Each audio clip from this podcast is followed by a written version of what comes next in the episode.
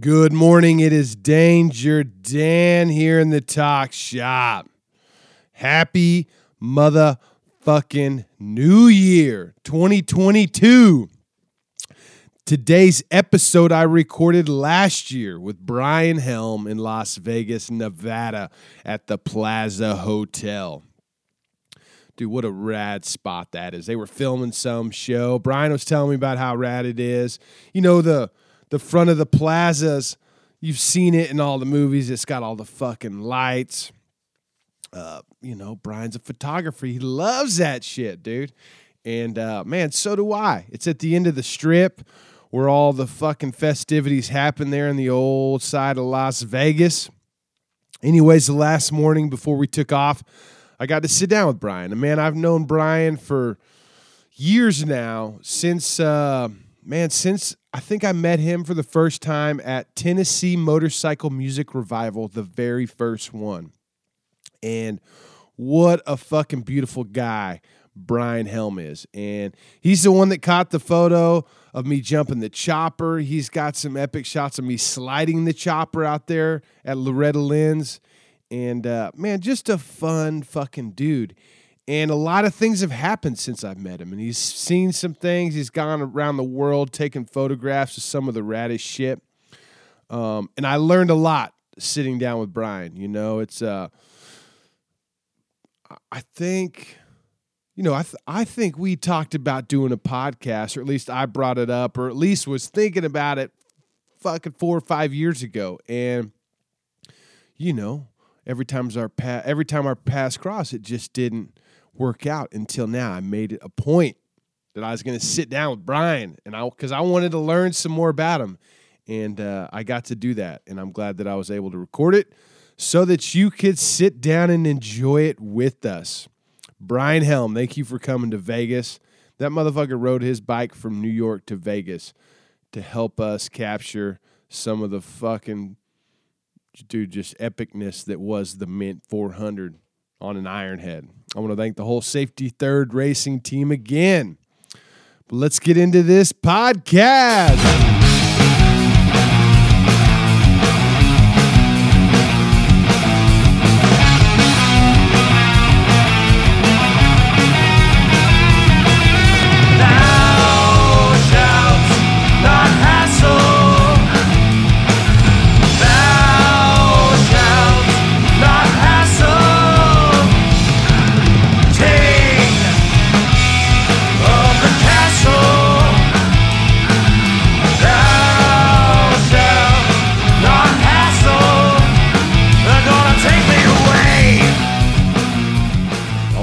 So today's show, well, first off, that was Extermination Day with Thou Shall Not Hassle.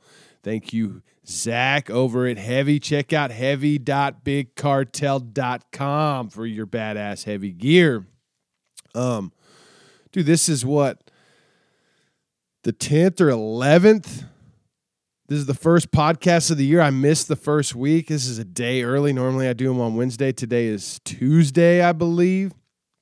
Uh, man, I've been in the mountains with my good buddy Jake and Big John. We've been elk hunting uh, northern New Mexico, camped out right on the border of Colorado. It was brutally fucking cold. We were outsmarted, outclassed. The uh, you know, the weather pattern for this year, this season has been extremely well, I guess it's kind of like last year. It's just been dry. You know, not a lot of snow to get the elk where we need them to be to make this hunt a little bit more, uh, to make our hunting a little bit more effective. We did find some. There's probably six within this giant area that we were allowed to hunt. And dude, they are not dumb animals. But dude, it was fucking cold. The first night was negative 10. And uh dude, we lost all our water. It all just fucking froze. It uh you know, a little humbling situation. But anyways, that's what I've been doing. Me and Jake recorded a podcast yesterday in the truck on the way back. You know, we started off talking a little bit about the hunt, then choppers, and then you know, Jake just fucking, you know, all you got to do is wind that motherfucker up and he goes. And we also talked about doing a monthly show. Me and him, you know, maybe me going to Browns and uh, you know, him critique maybe not critiquing, but I don't know, talking about like the shows that we rec- that I record that month or put out. You know, any any comments or questions that may uh, trigger him, if you will. I don't know, just recap each month, talk about the next one, and uh, just some back and forth banner between me and Jake and possibly some others that we do once a month, almost like a monthly recap show, you know, where they ask me questions, um, you know, about everything that's happened that month. And, uh, anyways, I'd love to do something like that over at Brown Cycles. Uh, Brown Cycles has been around for 50 years. This is the beginning, I think, their 51st year in business. Family owned and operated the whole motherfucking time. They were the first shop that I was able to feature with MCShopTees.com, your t shirt of the month club, the only way to support every local motorcycle shop. It was a privilege for me to be able to get those guys on the roster and start this program off with them. Uh, really, really badass. That I mean, they set the bar high. This la, la, la, la, this month, January, is gonna be my friend Chris Graves up there in Milwaukee, Wisconsin. He's got a company called Fast Eddie Tool Co. And he builds the fucking baddest specialty tools for your V twin. And uh, dude, there I mean, I think the slogan's like tools that will outlast your grandkids. I mean, serious tools for serious mechanics. And uh, it's rad to feature him. And him and his wife recently, Kristen, opened up a bar called the Bad Moon Saloon. So we kind of did like a combo T-shirt. It's uh, it's pretty rad. It's definitely different than any shirt we've done in the past, and I can't wait to get those out to you. Those should be shipping. I don't know. This slow. This year's getting off a little bit slower than normal, but uh, dude, this is there's a lot going on on this t-shirt. It's pretty good. Pretty fucking good. Go to mcshoptees.com so you do not miss another month, dude. Uh recently I started sending Liam to all the shops to take pictures and I'm going to work on a blog on the website. I'm also doing some rebranding. Things didn't happen as fast as I would like. I was hoping to launch it all this year, but you know, I got to get it right, dude. Um but it's a rad thing. T-shirt every month. We've got men's sizes, women's sizes, kids sizes. Each each T-shirt comes with a postcard that tells you about the shop, where they're located, and what they specialize in. So, pretty fucking rad deal. Go sign up now. It's uh, twenty five bucks a month. You can pay monthly, or you can buy three, six, and twelve month packages. So, whatever is easiest for you. Um Dude, we got some dates too coming up. This is uh 2022. The schedule's filling up fast. As soon as I get back from this weekend, this last weekend's hunt, uh I'm gonna sit down with my wife and like put some pin to the fucking calendar. But here's the dates I've got on the calendar so far. Mama Tried, March 4th, 5th, and 6th in Milwaukee, Wisconsin. I talked to Scott last week, and I believe if everything goes to plan, I'll be in Florida racing the Sons of Speed with Billy Lane and the the Bull Midget Racing crew out of Metairie, Louisiana on a 1942 flathead tank shift. Fucking speed demon, dude. Uh, I got a lot to do on that one, man. I got parts coming in. Fucking the Wizard's got my wheels right now. I just fucking left him. I, I need to go talk to the Wizard. I just kind of fucking left a pile of shit at his place. But uh working on that and I talked to Scott and he was like, "Well, if you can't come this year, bring the bike to the show next year. You can have the ba- the race bike in the show." So that's fucking rad. I really appreciate that, Scott. Uh so hopefully not this year, but next year I'll be able to display this race bike and then uh, race flat out Friday in Milwaukee. But if you're not going to be in Daytona, you should be in Milwaukee March 4th, 5th, and 6th. The weekend after that is the Mint 400, March 9th through the 13th in Las Vegas, Nevada. God. Fucking two, three, fucking, that's a lot going on in the first couple weekends in March. Uh, April, the Texas Fandango, April 1st through the 3rd. Me and Jake were talking about that yesterday. What a fucking rad event that is going to become, and or already has become, dude. The past two years have been great. Um, has it been two years? Fuck, I don't even know. The Texas Fandango at the Gillespie County Fairgrounds, Fredericksburg, Texas. I know the boys from Louisiana plan on coming in. There's a swap meet, there's racing, antique bike show. The roads around Fredericksburg are amazing.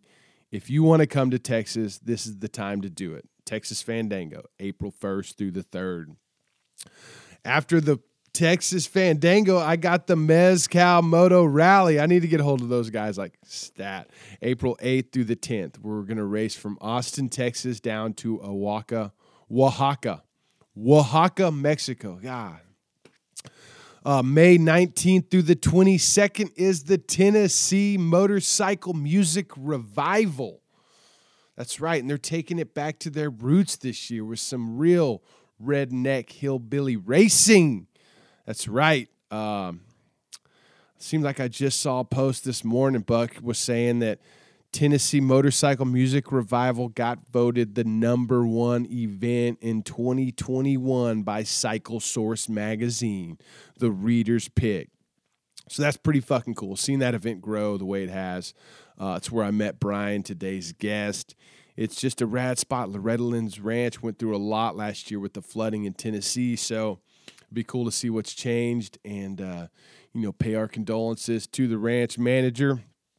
And you better have that one on your fucking calendar. Born Free is going to be June 25th and 26th. Uh, August 10th, we're doing throwing a party at Bulldog Creek in Sturgis. That's right.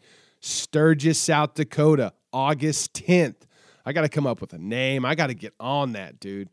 I talked to Brian about, you know, Brian's to be there. We're to fucking, the one thing I do know we're to do is we're to build a fucking jump for choppers. Like, and we're to get Brian Helm to take your photo, jump in your chopper. You scared? bunch of people talk shit about wanting to jump their chopper after seeing that photo of me jumping mine. You know, I'm to give you your opportunity in Sturgis, August 10th, Bulldog Creek. August 26th and 27th is the Virginia City Roundup. Dude, what a fucking, I, dude, a, a rodeo and chopper show. Come on, you got to be there for that one. That same weekend, the Nomad Run is happening over in the UK. So check out the Nomad Run on the gram for more information about that if you're on the other side of the pond. Um, dude, I don't have a. Well, I got a bunch of shit going on and a bunch of updating to do, and that'll be the beautiful thing about the uh, the new show me and Jake start doing each month. And uh, anyways, this is the last episode that has anything to do with the mint. We talk about the mint a little bit more at the beginning of this, and then we get into, uh, you know, Brian's history as a photographer. Dude, he's he's he's found himself in the right place multiple times. He's been going to Sturgis for a long time. He recently just started writing, even though he's been going to Sturgis, I think, since 98. Really fascinating story, even more fascinating guy. Uh, I love you to death, Brian Helm. So here we go. Wait a second. Before we get into the show with Brian, I got to tell you about the Patreon, dangerdancetalkshop.com. There is a Patreon link where you can sign up to donate money so that I can keep this show on the road. And by saying thanks, or the way I say thanks is giving away badass shit, dude. Uh, I don't know what we're going to give away this year. I gave away a shovel head motor at the end of last year, and that's fucking rad. It went to Florida, kind of like the bike that we gave away a, a few years before that. Uh, so we're giving away the big prizes have been a, a fucking full on flat track Sportster. We gave away a trip to Nepal thanks to Motorcycle Sherpa. Dude, and we're going again. We're going again in November, the first weekend, the first week's trip in November. We're going back. So go sign up. Uh, more details on that to come. But uh, we gave away a trip to Nepal. I gave away a shovel head motor last year. What are we going to give away this year? I just don't know. I do not know. But the sooner you get signed up, the fucking the more chances you're to have. And every month we give away a $100 gift card to lowbrowcustoms.com. So make sure you sign up, dude. Lowbrow's got all the shit you need, dude. And it's wintertime. Get your shit ready for the spring. I'm telling you, they've got everything you need to maintain your bike, build your bike, and keep it on the road. Lowbrowcustoms.com. All right, now for real, let's get into this podcast with Brian Helm. Between two friends. That's exactly what it is. Two friends that had one hell of a weekend, too. Yeah. And you fucking rode all the way from New York to get this thing started. Yeah, you know, I wanted to, I've always had the Mint 400 on my mind, and then I know we talked about it last year. You know, I was like, didn't didn't work out, but just I made that phone call to you, and you're like, yeah, are you, are you going to be racing? You're like, I'm there. I'm like, fuck, I'm coming there too then. That's awesome. You know, Yeah, this year uh, there wasn't. You know, last year I planned quite a bit ahead of time. You know, like at least that I was coming. Everything didn't really fall into place until like the last thirty days, and then uh, Carl, since Carlos built the bike this year, you know, we were going to do it at the beginning of the year. COVID kind of shut it down, and uh, you know, it seemed it was kind of like out of sight, out of mind until a month ago when it got serious. Like, oh fuck, this is coming up. But not having the bike like in my presence, you know, it was like it seemed like everything was last minute, and it all came together so fucking beautifully as you got to witness and be a part of. You know, the team. Awa showed up a couple weeks ago. You know, a week or two before that, I hit up Nick and I was like, "Do you want, do you want to go? Because we definitely need a hand." And he was like, "Fuck yeah, I want to go." Like, he's a solid right hand man for sure. Oh, dude, he absolutely is. He uh, he helped us.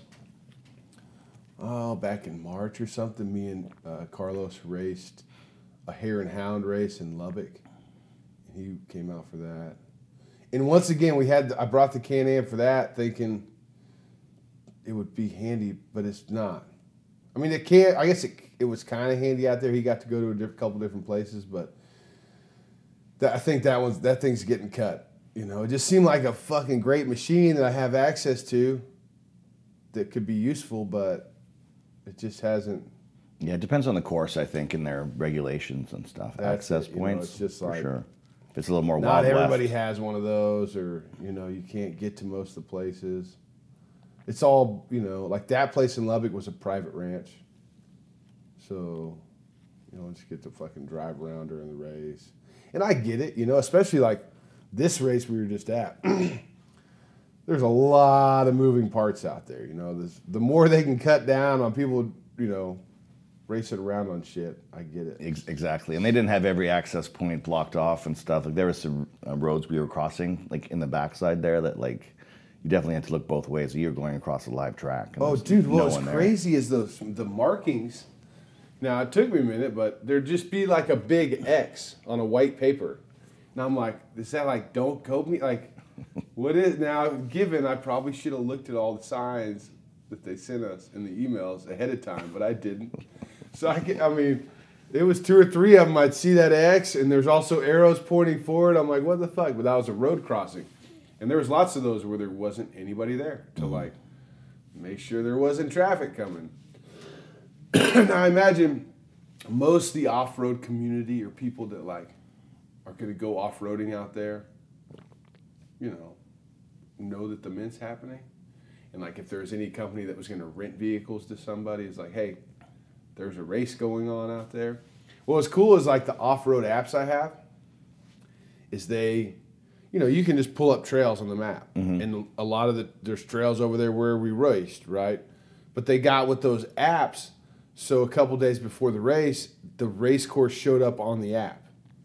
You know, not only for the racers, but probably to let people know who may just be out off-roading that that's a live track right there, which I thought was pretty good. I mean, I think this is a the Martelli brothers have done a great job of you know coordinating like using technology and promoting and marketing and they're just doing a lot of things that I think are pretty you know pretty uh, what would you call it advanced or forward thinking Mm-hmm. Like sort of on point. on point yeah Uh, I mean, I've been impressed both years and to do it here oh, that's cool Yeah, it was a good time. I, you know, it's pretty enjoyable, and there's just so much to see. I wish I could be in so many different places at one time. I know that's the thing is it's not a good spectator sport, Yeah. you know, like, and it's not you can't just like walk around the track. That's why I kept thinking the Can-Am's are gonna be fucking clutch, you know. Mm-hmm. Have you done any desert racing shots like that before? um, I'm trying to not, not like something like the Mint 400 or you know, there's a couple that were always on my radar, but I haven't uh, really jumped in. This was one of the, the first big ones. Yeah, I mean, Now, mostly stuff's like on a track or you're in the dirt, flat track and stuff, but nothing so yeah, like stuff that's more contained. yeah, nothing so like grandiose as this. One and this kind of racing is tough to promote because it's not a spectator sport, right? So I think having as much like media as they can is so beneficial to them. You know, to mm-hmm. like to sell merch online and to you know to generate money to make it worth their while in doing it. One aspect I never thought of is like you know, they're obviously selling sponsorships to make this happen, keep the race going, and to make some money. Uh, but also brands attaching themselves to it to like create content or, you know, I mean, that's kind of what I'm doing, but like bigger brands like Harley Davidson, you know, like it would, I mean, I don't know how they do it, but it seems like if I was them, like, yeah, if you, you can sponsor, like if you're not going to sponsor the race, they don't want you to come out there and make a big video associating yourself with the race. You know, like, hey, our product can do this. Yeah, you're sort of like uh, piggybacking, like milking it a little bit too, Yeah, right? I mean, but, which is, I mean, but no reciprocation. it, but I hear that I'm like, well, fuck, that's kind of what we're doing, along with having a good time. Uh, you know, I don't know, it's a tricky deal. but Yeah, they were stoked. We went and talked to one of the Martelli brothers last night and got that second medal. Uh, pretty fucking rad. Yeah, Pretty fucking rad. yeah. You did. I, you guys did good though. It was, I mean- I'm glad you finished. Everything else, a little fabrication on the bike. I mean, honestly, that it's a testament of luck and Carlos's, uh, you know, building skills because we fucking we abuse that thing. Well, I do have some good before and after photos of that bike. You know, that course was, dude. It was it was pretty fucking brutal, man. Pretty fucking brutal. It uh, and you know, and I'd been talking shit. Carlos didn't get to ride at all the last time. You know, I smoked the bike before I finished the lap, and uh, you know, so he he definitely underestimated. And I kept telling him, dude, it's fuck, because we rode the shit in Lubbock. We've done some other things, and he kept going, man, that was tough. And I'm like, dude, that is still we we never were able to ride anything that ever came close to what the race was like. So then he does the first fucking leg, and it was like fucking 20 miles. And he shows up and he wasn't smoked. He was stoked. He was like, get on the fucking bike, keep going. And I was like, what the fuck? You know, like I just didn't expect that. I'm like, no way. Did they? Because they also changed the course this year. Like this was almost an all new motorcycle course. So I'm like, well, fuck, maybe it is easier, you know? And then I get on the bike and I take off, and it was fucking brutal right out of the gate. Like everything I remembered. Like I'm like, what the fuck, you know?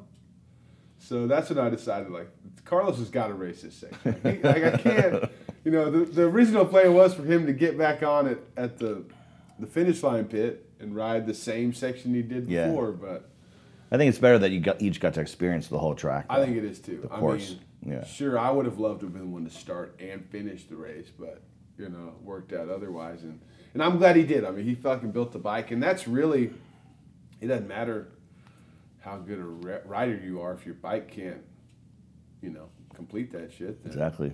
It's part of the team. Yeah, it. and Carlos spent some fucking time on that, dude. He's uh, you know, we're two def we're definitely different kinds of builders. If you even want to call me a builder, uh, I'm glad. I was stoked.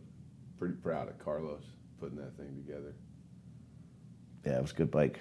Pretty fucking sweet. And then everybody, you know, like the whole team, like you know, last time I didn't have I mean, Carlos was there. Uh, Bear from Old Bike Barn sent uh, a camera guy and a truck and some gas money, you know, which helped out a ton. But yeah, there was, I was out there wrenching. I showed up to Vegas and was still building the bike. it was different having a WAS. They're still like, you know, fine tuning the carburetor. I wouldn't fine tune like if my car, like the fact that my bike was running, like I, that's where I was stopping. You know, well not we this time it's running, but WAS is still wanting to tear apart the carburetor and get it, you know, running even better. Like, which it wasn't. It just got worse. But I don't know. I think it was the bad gas yesterday.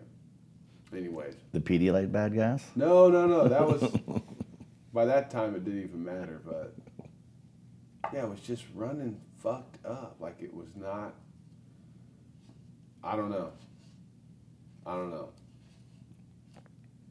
Recap will come. We're gonna get back to Texas, and that's another thing I'm trying to figure out how to do is like do recap podcasts with people that I do things with. You know, like when's curating the best moment to like rehash everything. You know, like it would have been great to catch a lot of stuff that happened yesterday on audio for a podcast, but like for us to all sit down and do it, you know, definitely not after dinner. you know? Yeah, no. we were smoked and full, and like that was it.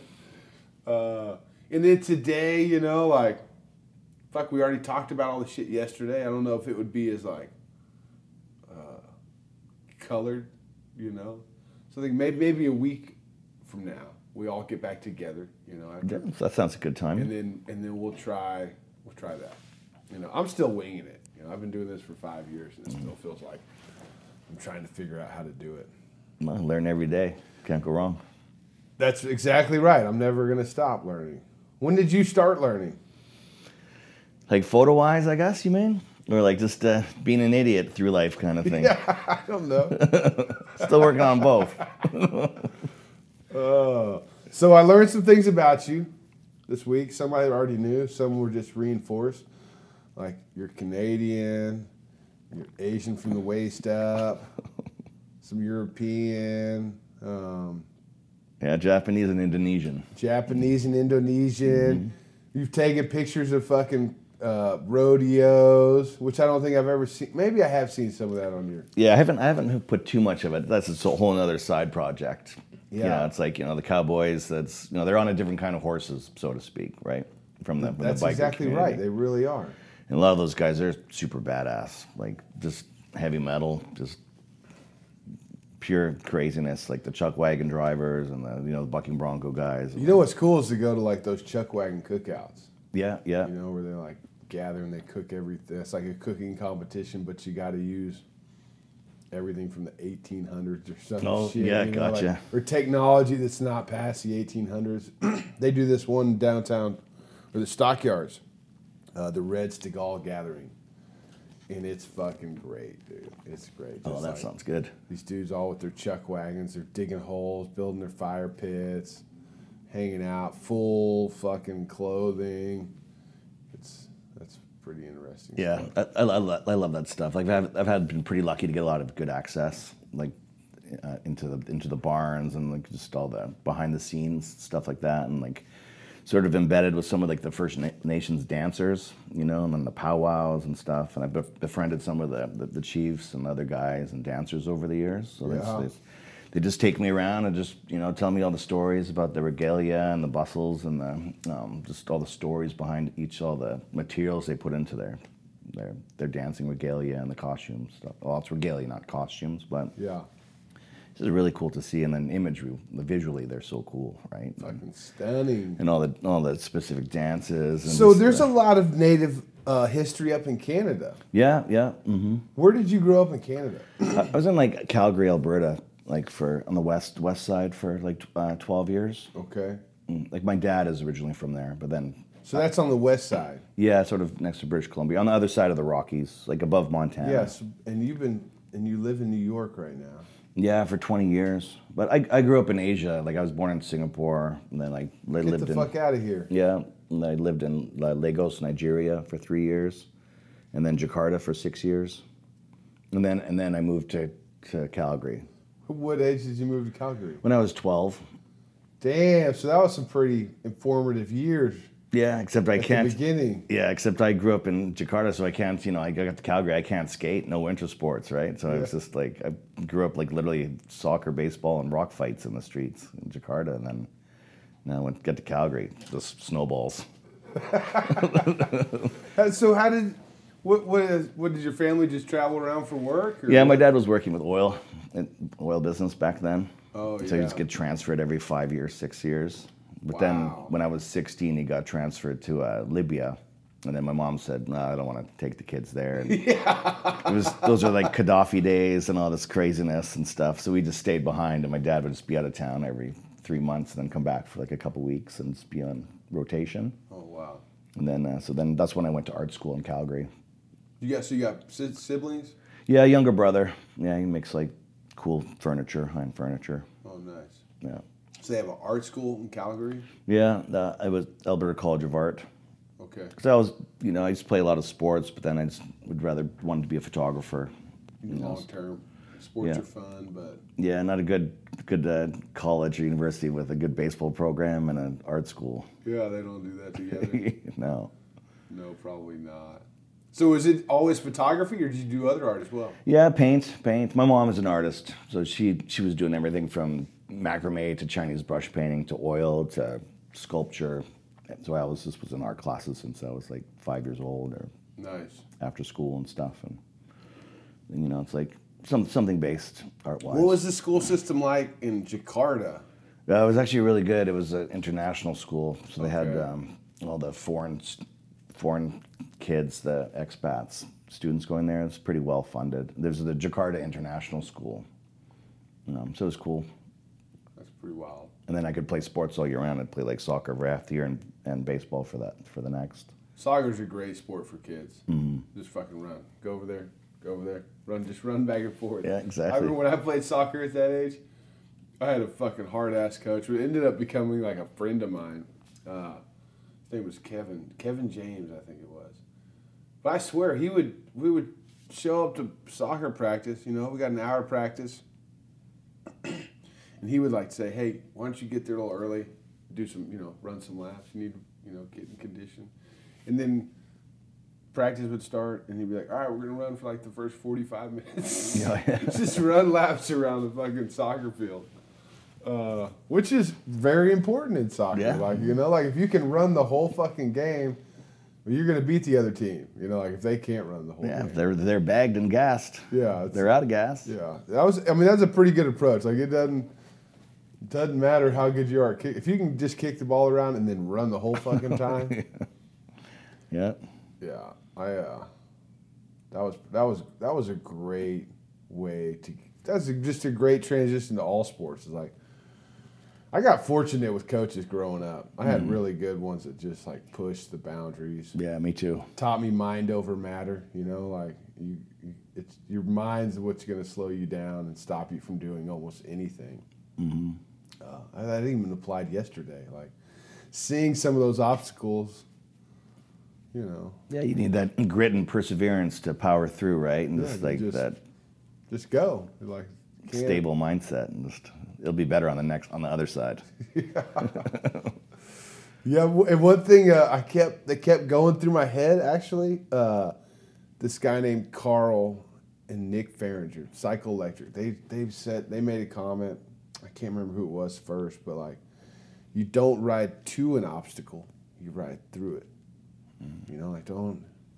Cause, and I would catch myself like looking at a rock coming up, and I catch the rock like thirty yards out there, but then I'm just like looking at the rock until I'm about to hit it, instead of like just knowing the rock's there and you know looking beyond it. So I kept thinking, all right, ride through this shit. Don't don't ride to that obstacle. Just you know, ride through it. So that was good. Well, that's sort of like a First Nations sort of um, metaphor kind of thing. You know, like the, that's like be like the buffalo, right? They're the, the buffalo. They see a huge storm on the horizon. You know, it looks really gnarly. Instead of going to it and turning around and meandering around and running away, they just run straight through it. And they deal with the storm, and then on the other side, it's always the best weather. Really? right? So why waste time? Just go hammer straight through it. So it's like life problems or whatever, or even on the bike, you know, on the, on the road. Yeah, I just go right through it. So did you were you riding in Canada when you went to school? No, it's like I, I didn't start riding a bike till like few, two, uh, 2019. I got a bike. It was my first bike. Come on, Yeah. dude, for real? yeah, because I was always you know photographing and you know making friends and stuff. I just always on the other side of the you know chase car on the back of a bike shooting or whatever. so you were shooting motorcycles before you got one. Yeah, yeah. Like I, I got into the bikes at like 98 was my first time in Sturgis, and then just sort wait, of wait a second. You went to Sturgis. You've been going to Sturgis since '98, and you got your first bike in '19. in 20, yeah 2019 yeah. that's that. That's that. My that's my first bike. Oh, that's so fucking awesome. How the fuck did you go 20 years without doing this? I don't I don't know. It's just like it was. Well, it's sort of well, it's very crazy roller coaster story. But I, um, you know, I I got the license like I guess like 2016, and I was you know living in New York. Didn't have the best places to, to park a bike and stuff. And then Yeah. I should get one. Then it's winter, and then just and then like three years later, and then Okay, let's just go back to '98 first. sure. How did you get to Sturgis in '98? What took you there? Well, I was in I was in art school at the time in 90, 97, and I, the camera store where I'd go to, um, one of the, the guys that worked there, his name was Dario, um, Dario Argento, not the same Dario Argento, Argento filmmaker, but um, he was the coolest guy. But he was he was a biker, and he would uh, take uh, real eight by ten negative portraits of his uh, all his biker friends, and then they're in their shops, sort of like you, but like uh, old school camera wise. photos, yeah, yeah. it's going going to his buddy's shops. So specifically, a picture of them in their element. Yeah, basically with their bikes in the shop, and then but then he also would go to Sturgis, and he showed me these pictures from Sturgis, like you know, the bikes, Main Street, people partying, uh, the super awesome characters, and then my eyes just popped out of my head. You know, I'm like, holy shit, this is like the coolest stuff. So then I, I went the following year in '98 with uh, my friend Mark. We just like got his jeep and we drove down, and then you know camped in someone's house or in their yard. They You know, found one of those signs in somebody's yard that says Yeah. camping ten dollars. which is sort of funny. It's actually a few few houses away from where I stayed this last year. Was that original year? The original Yeah, spot. yeah. So then I just was walking around with my Hasselblad and my, my cameras and just like shooting portraits and stuff and just like it was I was getting some pretty cool stuff like just you know I, I thought at the time and stuff that I've still you know use in my archives and my books and stuff. Yeah. And then um, yeah I came back with that just all like So you, you're shooting film back then, huh? yeah yeah like 120 and 35 mil and No, were you uh like were you uh, what do you call it? Developing it on your like Uh, printing it, yeah. Well, yeah, the black and white I would I would process, but like in my art school though too was like we would do we'd even process our own color and um, E6 negatives and, Yeah. and slide, and then but I'd also color print and color black and white. So my granddad, I grew up running around his film shop. He had a, you know, he did, did I don't know, develop film for people, printed out giant things. Took like he had these giant fucking machines. I'll just never forget like running around the studio, you know. And he would have he had like a studio where he would take portraits for people. Yeah, Uh, but then he had these fucking giant machines. I don't even know what the fuck they were. I don't even know what the machines were now. I just remember him having giant machines in this place.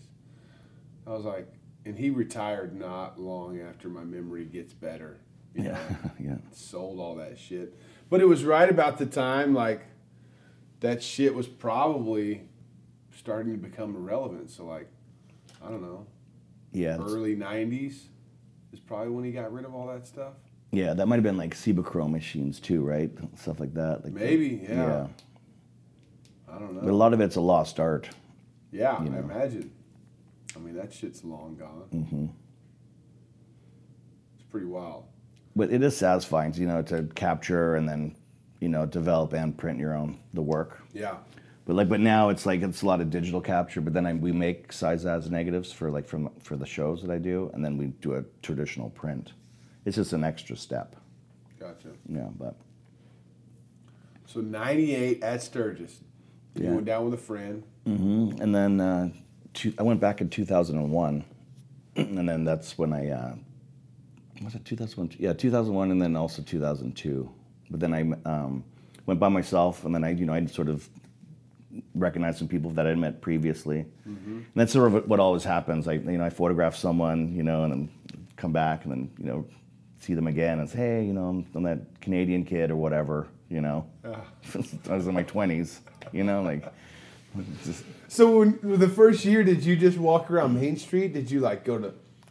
I mean, what was Sturgis? I mean, yeah, where did you go? Did you just stay on Main Street? yeah, it's like Main Street, and then I can't remember if it I imagine that that's like plenty of overwhelmingness. And Yeah, stuff yeah. to take photos of to not have to venture out. and that was a little before like all the the biker build off shows and stuff started so it was it was a, a little differently you know like there was quite a difference from 2001 and 98 Oh um, yeah, I bet there just was. because you know a lot more kids a lot more just everyone everyone just seemed to be more you know biker centric and in, in that 98 i'm sure like all the stuff from the 70s and 60s is even better obviously like i love all the like lichter stuff from But there wasn't a bunch of cool guy shit. No, like no. there was in 2001. But I have some photos from there too, just like like groups of bikers. It's just like just the dress, it's everything's awesome, and the the background's awesome because everyone just looks the same. There's no like little kids and you know like crazy T-shirts or whatever, and you know families. Yeah. There's nothing really intermixed. Like it's you sort of couldn't miss, Huh. you know, or had, didn't have to really dodge any background or. Yeah, I mean, what kind of bikes did they, they didn't have any bike shows probably in '98 or like Yeah, it's just it was the more. custom culture was kind of like Mm-hmm. not as prevalent. I mean, I'm sure it was. Hell, I don't know. It just seems like and like the Main Street was so different. You what know, kind like- of custom bikes were there in the '90s? You know? Yeah, but like you know, like I remember going down to the dungeon and stuff was just like just like nuts. The bar was so crazy, and then like they sort of had like One Eyed Jacks. I think was like a Hooters or something, but it was like it wasn't as everything wasn't as big as it is now. No, You know. people would freak out that I just said what kind of custom bikes could there have been. There was definitely custom Yeah. bikes in the '90s. I'm just not thinking of any like. Yeah, I mean, But yeah, but they yeah they had to, it was it was good. I'll have to go. I'll go through those archives and I'll show you some some of those old photos. Yeah. Did you meet anybody there that you still know today? I met uh, the ice cream man from Hell. And Jimmy.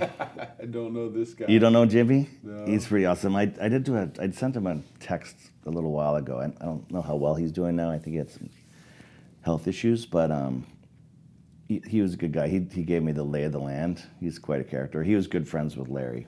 Okay. Yeah, and then uh, um, actually just just before he came over, I was looking at um, Instagram and uh, I met Beaner in 2001. You met Beaner in Yeah. 2001. Nice. Mhm. So him and like uh, that's the, the same year I met like Larry and everything else, and or that no, sorry, that was 2003. But uh, yeah, Beaner, Billy Lane, all those those guys were down there. Yeah, How, did you, how did you find that crowd? at, in the sun at Sundance, at Sundance Sundance Burnout on the um, Hulett, uh, No Penny Wednesdays, Oh yeah. yeah, which was crazier back then than it is now too. Obviously, right? Yeah. See, I haven't been to that one. I've done to the. Have you been to uh, Alzada? Uh, No, I, I didn't go with you guys that one time. Yeah. That was. That's a good. Just one. over the border in Montana, Yeah. right? That's worth. There's some fucking photos to be had. there, Yeah. but- that's sort of like trickle down, right? Because it's like Sturgis used to be crazier, and then they had the bit- middle of the police presence, so then they moved it over to Hulett. Was a little more how Sturgis used to be like 20 years prior. Yeah. Less um, less hassles and less police, and just drink on the streets and, and everything, right? Yeah. So it got a little wilder, so to speak. Yeah. Hulett. Yeah. So In you met those guys in, in Hulett, and then. Well, yeah, I met um, Beaner there, but he was. I didn't meet Billy, but he was with with that crew and those guys were all Okay. there. Um, although I might be getting. I don't if Billy was that 2003. That, I can't remember if it's he had that Hubris in 2003 or prior, but oh, I have no clue. and then uh, yeah, that's also where I met Larry too. They had the Camel um, Roadhouse tent. So then I was like pairing like cool, cool looking, beautiful bartenders with like just character like bikers, right? Sort of badass dudes, and just taking like little group uh, duo portraits of them. Okay. So I got a couple good guys, and then I see like Larry just blast by on his bike. I'm like, fuck, that guy's pretty cool, right?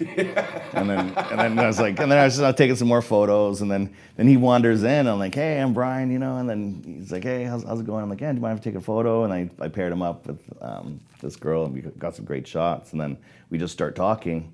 And then I'm like, yeah, I, I just sort of, I'm just moving down to New York. Um, so I guess that was 2003 then, because I moved to New York the, the end of 2002. So I'm like, yeah, I just moved to New York. He's like, um, he's like, yeah, come on, come on by the shop. I'll uh, introduce you to everybody. So I'm like, oh, he saw he was super chill and everything.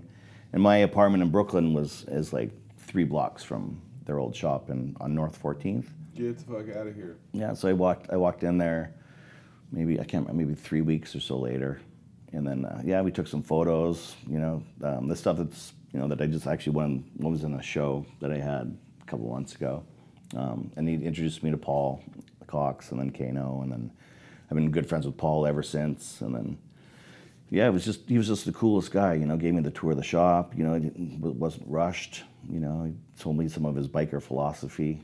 You know, Yeah. just like and I, I just loved how he, he, he was so passionate about all the functionality and the kinetic and the, the workings of motorcycles and building, right? So he would he would say like the motorcycle is the ultimate art form, you know, because it you know it's sculpture, it's design, um, it, it's it's harmonic, the sound of the sound of the motor, you know. There's paint, um, textiles with the leather work, um, you know. But also, what makes it better than all the other art forms is it has to be functional and, and properly functional, right? Because he would do all those stunts on his bike, so there's everything is symmetrical and will never lean one way or another, right? It'll just go straight, no hands, and then you know like the the Springer front end and stuff for the and the dampening, you know. But you know, so he could just lay back on the bike or stand on it, and and then just as a young photographer and just guy, I just I was pretty inspired.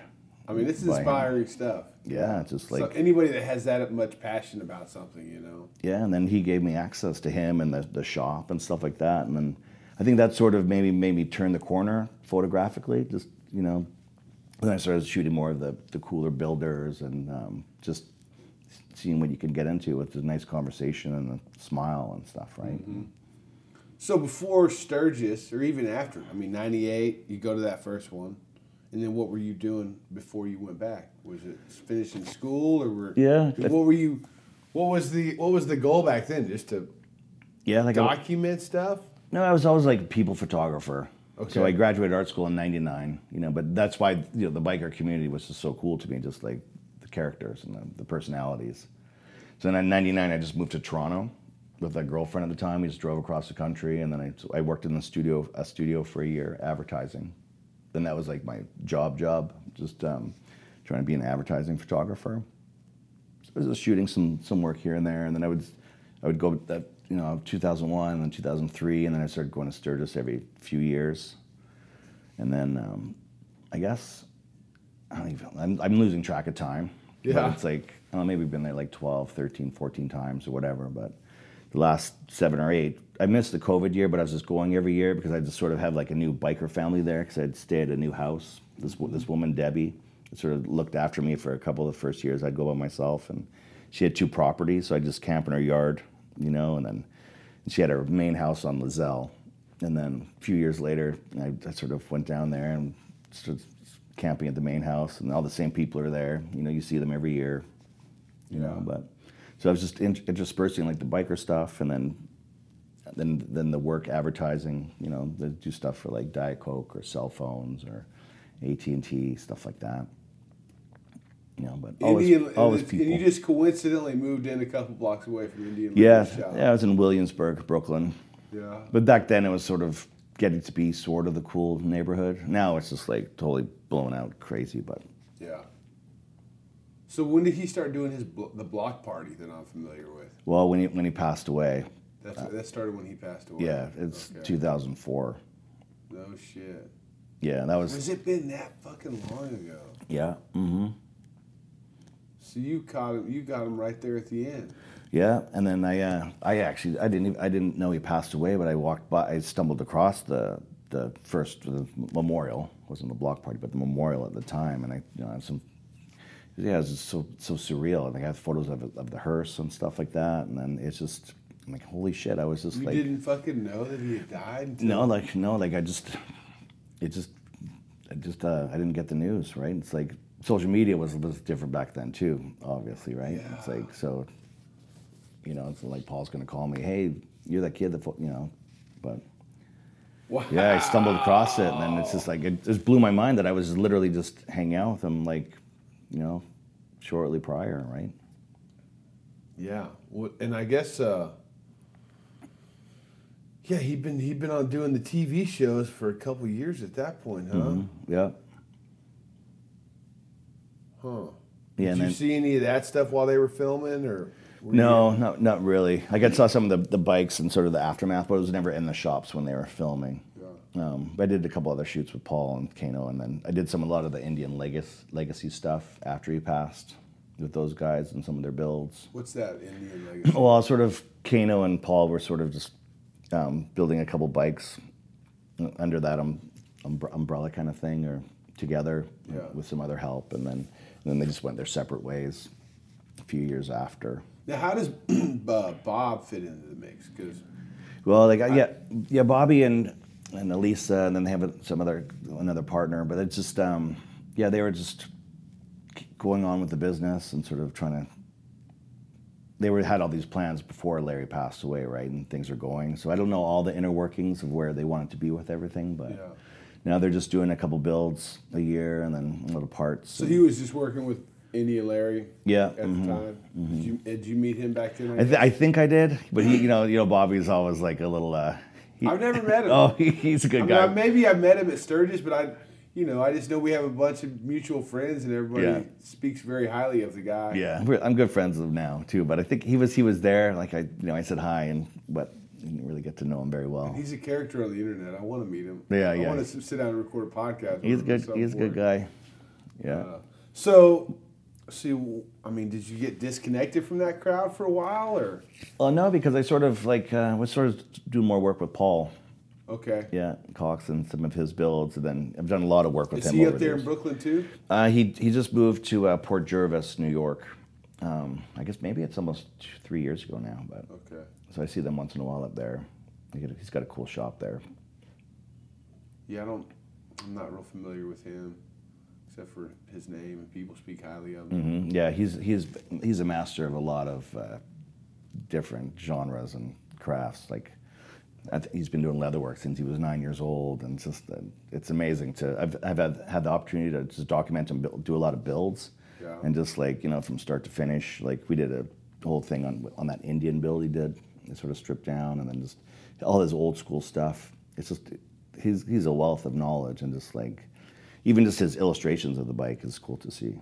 You know, Yeah. it's just drawing the bike. It's like shit, so so great. That's fucking wild. Yeah, and he's got his cool style, and you know, it's a little, you know, he's very New York-based bike style. You know, like short handlebars, like you know, split the lanes, and Tight. fast, and you know, jockey shift, and it's cool. Yeah. Did you know Bill when he lived up there? Bill Dodge. Yeah. Um, I met him in, at the SNS 50th anniversary, Okay. but I think I think he was just in Jersey at, Yeah, at, that- at that time. All that's the same place to me. Oh yeah, yeah, yeah. yeah.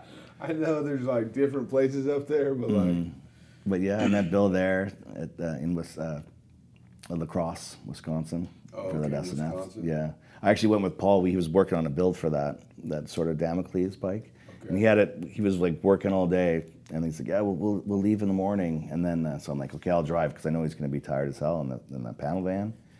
And then uh, he's still working, and we ended up leaving at midnight. And so I, I, you know, I went to sleep at like eight, eight p.m. the night before, and then I'm up the whole day, and then I start driving at midnight. Yeah. you know, and then, so just like you know, we powered New through. New York to Wisconsin. Yeah, straight, straight shot. You know, and then of course I get to like Chicago. You know, I'm falling asleep between cars in the rush hour traffic. You know, and then he switches out, and we get the bike there, and then he just he just fabricates a seat in the motel parking lot. You know, and then puts the bike in the show. He was working on it in the van as I'm as I'm driving down the Oh, no interstate. shit. Yeah, strapped in, but. and then and then and then I met a lot of people. That was a great show. Like like Trevelyan, uh, you know, Bill Dodge, a lot of a lot of cool people. What year was that? Oh, I, you know, I have to double check. I can't even remember, but it was their their 50th anniversary. Like early 2000s, teens. Um, I, I wouldn't be surprised if it was like 15 years ago, maybe Okay. around there. Yeah. Yeah, I don't know. SNS has been around a while. Yeah, yeah, it was a good show because they invited 50 builders for 50 bikes. Oh wow, I bet Yeah. that was fucking cool. Yeah, it was good. Especially if it was like pre two thousand eight. Shit was fucking happening. Mm-hmm. They Yeah. were spending some money to throw a serious party at Yeah. fifty years. Yeah, it was good. And Fifty builders. Although I think they had a few that didn't get the bikes complete. Maybe that it was like seems about 46 right. out of 50 or Yeah, something. they should but have invited fifty-five. yeah. yeah, yeah, exactly.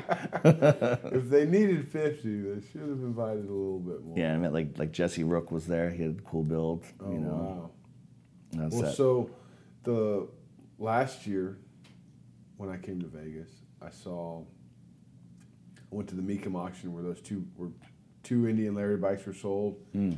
And I think two, maybe even three of Jesse's bikes. And I wasn't real familiar with Jesse at that point, uh, but it's some pretty nice bikes. But seeing Indian Larry's bikes was, you know, they you know they displayed them beautifully right down there on the ground. Yeah. Were you there that year? No, but that was that was Chain of Mystery, and then his personal bike, Grease Monkey, right? Yep. Yeah, it's that the Grease Monkey. That's his. That was his favorite, right? That's his his this pinnacle bike for Yeah, him. and I thought, I mean, I went there specifically knowing that, you know, depending on who buys them, I may never get to see them again. You know, uh, but then this guy bought them in Salt Lake, and yeah, at the Legends Museum, right? Yeah. I haven't gone there. I'd like to check that out though. beautiful place. Uh, and I got to see him there. Recorded a podcast with him about that. Oh, nice. He didn't even know what the fuck he was getting. Is it? you know? yeah. He wasn't there to buy. He's like, yeah, this has got some uh, question marks on it. It's made out of chain. It's awesome. Yeah, I mean, but well, he's he's got some people like I wouldn't say mentoring, but kind of directing him. He wanted to get some cool old original uh, choppers, you know, uh, and he's got two really cool. Like, Yeah, that's he's- quite the. he He's started- got a collection of bikes that I don't even know if he knows kind of about the builders, but then he's got those two that are like. Yeah, he's he started up there at the top. Yeah. Well, he, yeah, those fucking bikes, man. I'm just glad that they're a place where people can at least enjoy them. Be cooler to see somebody fucking ripping it around every Yeah. once in a while, taking it to Sturgis, and Yeah, exactly. Get it out in the world, but yeah, I don't know. I don't know how I felt about all that, anyways. Mm-hmm. It was crazy on the floor how, like, the whole place was just fucking excited. You know, Uh, yeah. like just, just the energy out there for that bike. Both those bikes. Now Jesse's bikes, I think they were. Everybody was. You know, they didn't go for very much money. yeah, they they don't understand that. Just No. yeah, those are interesting bikes, and just sort of the hybrid and the different styles he's putting in there are pretty Yeah, it's pretty cool. definitely innovative. Yeah, I see it like uh, a lot of what Roland does in him, kind of like I don't know. I see some some similarities. yeah. Yeah. Shelley's got a good one of his bikes in uh, Destination Daytona. Oh, does she? Yeah, in the showroom. Yeah, I don't know that I've been there. I don't know. Oh yeah, I have. Yeah, it's just zip in and zip out. Yeah. During bike week, you know, at the place a fucking. no, you know what? I haven't been in there. I've only been in that. Didn't JP have something right there? Yeah, on the I just backside. been in JP to buy parts. That's what it was. Never been in that dealership. Uh, yeah. So last year, wait a second. We're so we're like still in the early two thousands. You've been hanging out with like some fucking modern marvels of engineer, chopper engineering, Mm-hmm. And you still hadn't ridden a bike. No, it's just like Have like you not even ridden one, or just like Well, I just like a tiny bit, but nothing. You know, it was it was really like well, what happened was like I like I said, I got the license, you know, and then I was gonna jump into everything, and then my wife was just like, oh, we gotta get this and all this, no parking and everything else. I just didn't didn't have a bike, and then uh, well, she she passed away in, in 2019, like in, in March. So then I was just like, fuck, Brian? Yeah, it was it was fucked up. We were together for like 12 years, you know, and then she just when they had we thought it was food poisoning, just throwing up, and then she started throwing up like blood, and I so I got her to the hospital. It was just like a little laceration in her stomach that had turned into sepsis, and then basically just it turns the blood into acid, and all their organs failed, and then I had to like we were we were in the hospital for two weeks. Oh, dude. I know it's like So I had to like literally just take pull pull, pull her off life support, and then basically just started causing shit for three months in a I don't know, just a rampage, I guess, you know. Fuck. And then I decided to, in the So did I meet you before that? yeah yeah, because that was in, in Tennessee. That was the first time we met. Yeah. But what I did is I, um, yeah, so I just, you know, like I said, it was just a, that one year was just a super blur. But I, uh, I went and got a bike in July at Shelley's. You know, like my, my buddy Mike had a Road King, so he let me ride his bike around the IKEA parking lot for 20 minutes in the rain. And then I went to Daytona the next day and got that, that Lowrider S from Shelley and I rode to Sturgis. See, I didn't realize that that was your first bike. Yeah. I remember this. Yeah, just like, Holy shit. so I just, I literally just learned on the way to, to Sturgis. That's a great way to do it. yeah, you know, but then I, I well, I picked up the bike in that Daytona. I had t- two hours in the rain, you know, and then I, I left that next morning, you know, got some straps. I, I put my cameras in one bag and then strapped it to the back, and then I went I went down to Nashville, and I, I met my friend Roderick, and then I had another friend Mike that did join me, the same guy that had the Road King that um, I got my tutorial on basically, and then we we rode to Sturgis. Dude. Oh my gosh. Yeah, and I just started using that as my house because I just didn't want to be in Brooklyn. You know, I just wanted, wanted to be somewhere else. You know, it's too many memories of Terry and stuff like that. And Wow. so I just trying to keep keep going. You know, and Well, and it's crazy because I was telling somebody like that. You're one of the few people I know that probably rides more miles than fucking anybody I know, and I know a lot of people that ride a lot of miles. Yeah, I don't know. You've been fucking doing it for two since you got the bike. yeah, I, uh, I think it's about a little over forty thousand miles I've put on since August in 2019. But then it's been in like winter storage for a few months at a time over the last two years. But Well, I would have guessed more than that. I mean, how many times have you ridden across the country this year? You've done like three times. haven't well, you? yeah, t- twice from Daytona to California, and then up through Canada. I've gone through twice too, back to New York. Yeah. it's a lot of riding. and some zigzagging here and there, and Yeah. some good decisions, bad decisions, some states here with That's how there. you, you gotta learn that way. Yeah. that's a good way to learn is just get out there. Well, definitely, yeah, super, super learning experience. You know, it's very accelerated. Has it changed the way you look at bikes and the way you photograph bikes? Maybe.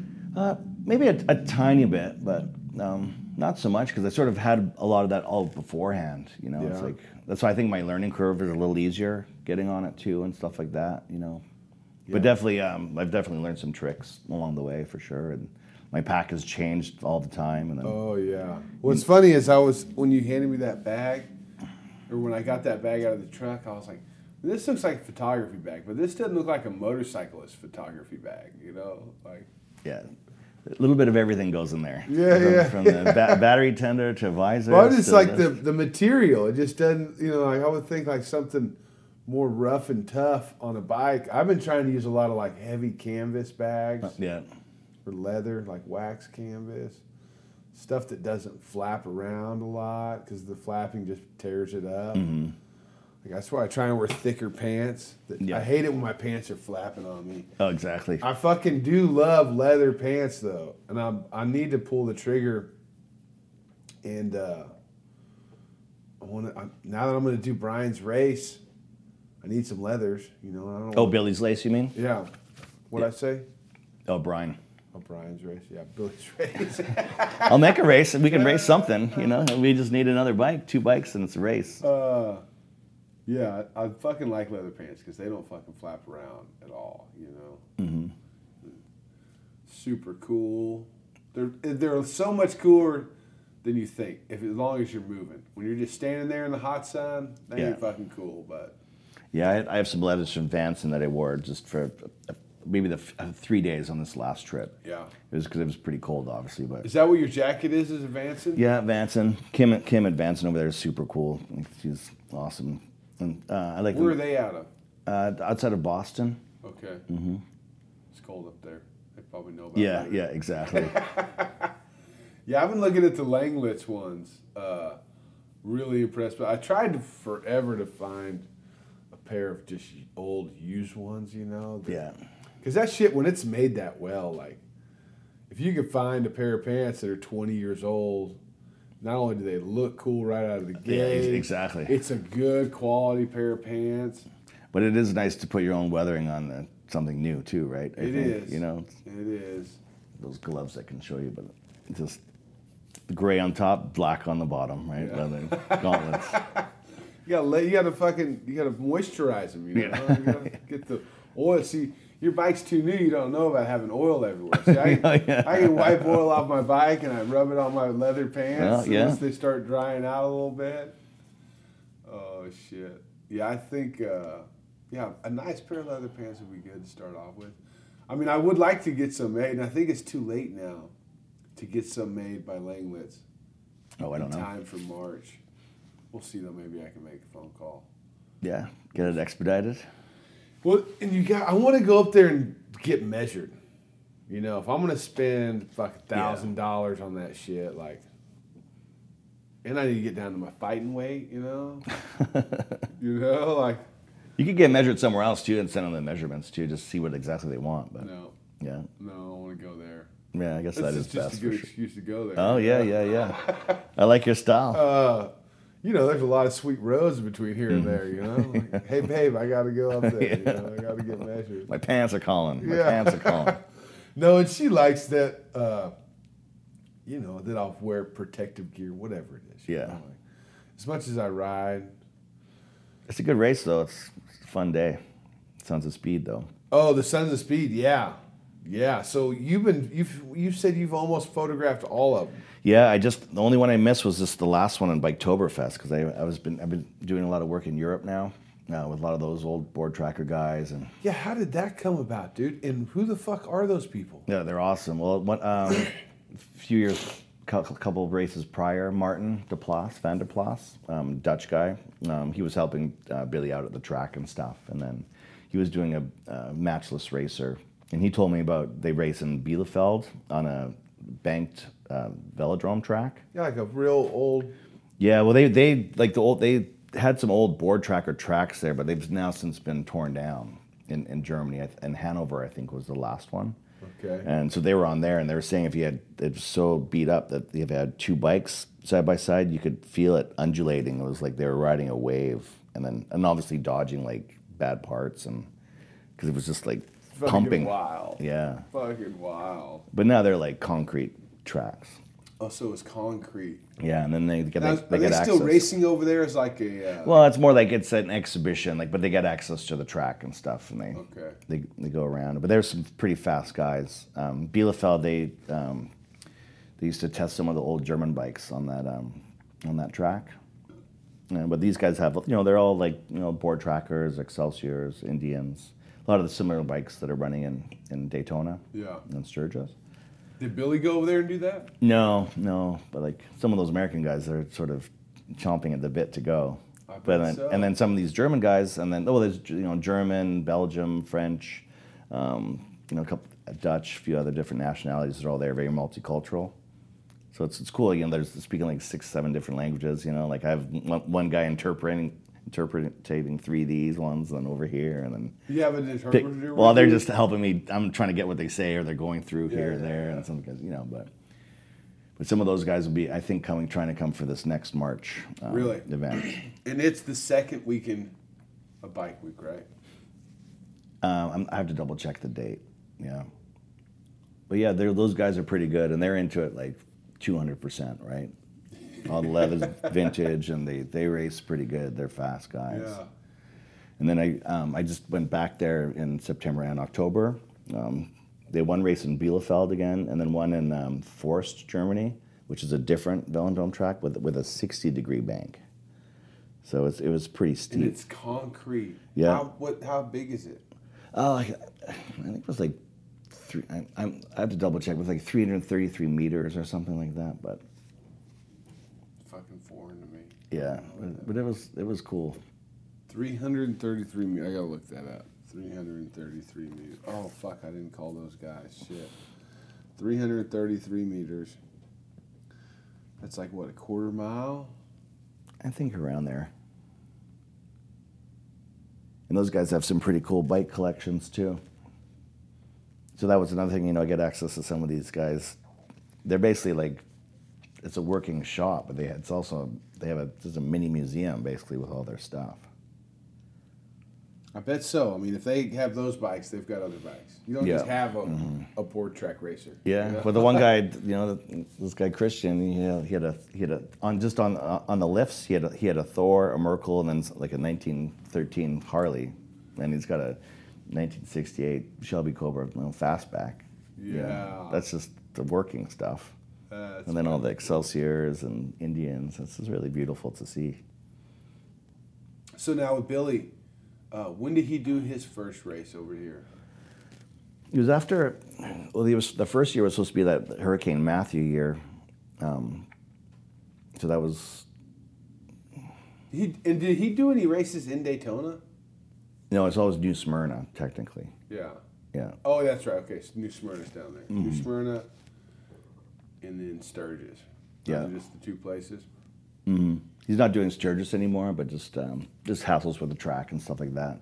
You know, with the dirt track and things getting done sort of super super last minute. I remember pulling up there and it was like there was like a lake and like some dirt, you know. And like oh, I'm not even gonna send Billy a picture of this. It's gonna freak him out, you know. But it's like And that was the track that we rode in. yeah, yeah, just this last time. Yeah. But that whole middle was a was a lake, and then there's like it wasn't even so like banked as you know. There's no drainage or nothing there. I don't know. It's like because they do some ATV thing like a week before Bike Week, and I think they just had all these trucks and ATVs just like thrashing through through there or whatnot, and then some rain, and then just just no they do no an upkeep ATV thing the, before Yeah, like- bike week, huh?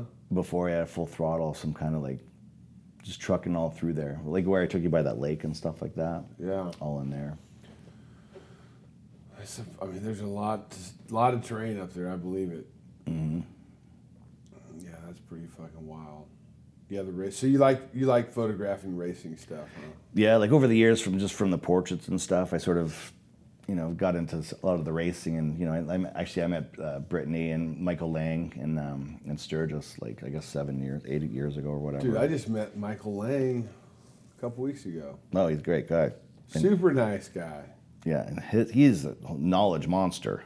I Bi- know. bike knowledge monster and He like communicates differently yeah, too. He's just like yeah, yeah. he yeah, he knows a lot. But that was like my the first time in Sturgis was just shooting that the vintage stuff, and I was right on the track and uh, access, and it's like, no, this is great. I love the action, the speed, and and then I sort of gravitated more to the old bikes. They were running some newer stuff too, but yeah.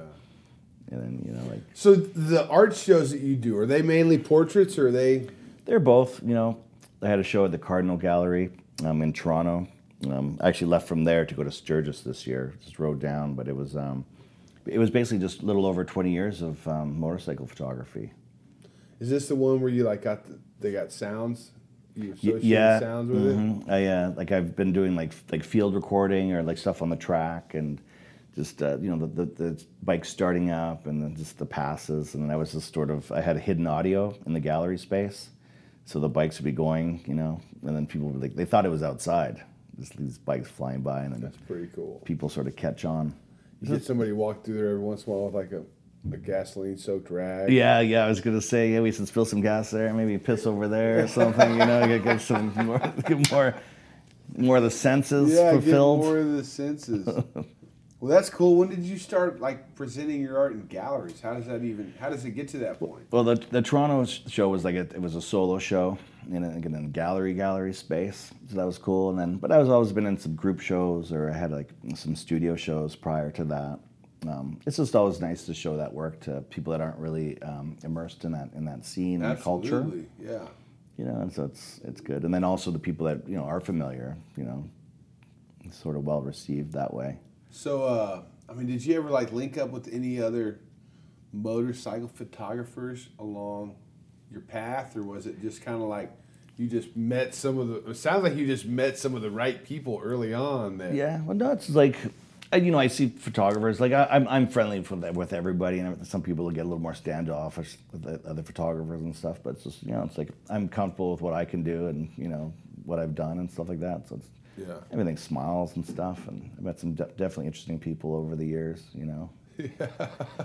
you know, like in the industry in that sense. But no, they they do their thing, I do mine, and then you know, I like I like I would rather just sort of hang out and just be, you know, like I just hang out with people first, and then sort of talk to them, and then take a photo kind of thing. I don't really go by and steal their portrait and sort of run off kind of thing. Well, it's a it's a delicate art form, you know, taking photos and yeah, there's you know, and some people do it, make it weird with their camera, you know. Mm, yeah. it's like, oh man, don't we don't want that guy. That's only in the bedroom. Time, you know, like, it's only in the bedroom. no, I'm You kidding. know, like I feel like uh, Jamie and Zach, those guys are, uh, you know.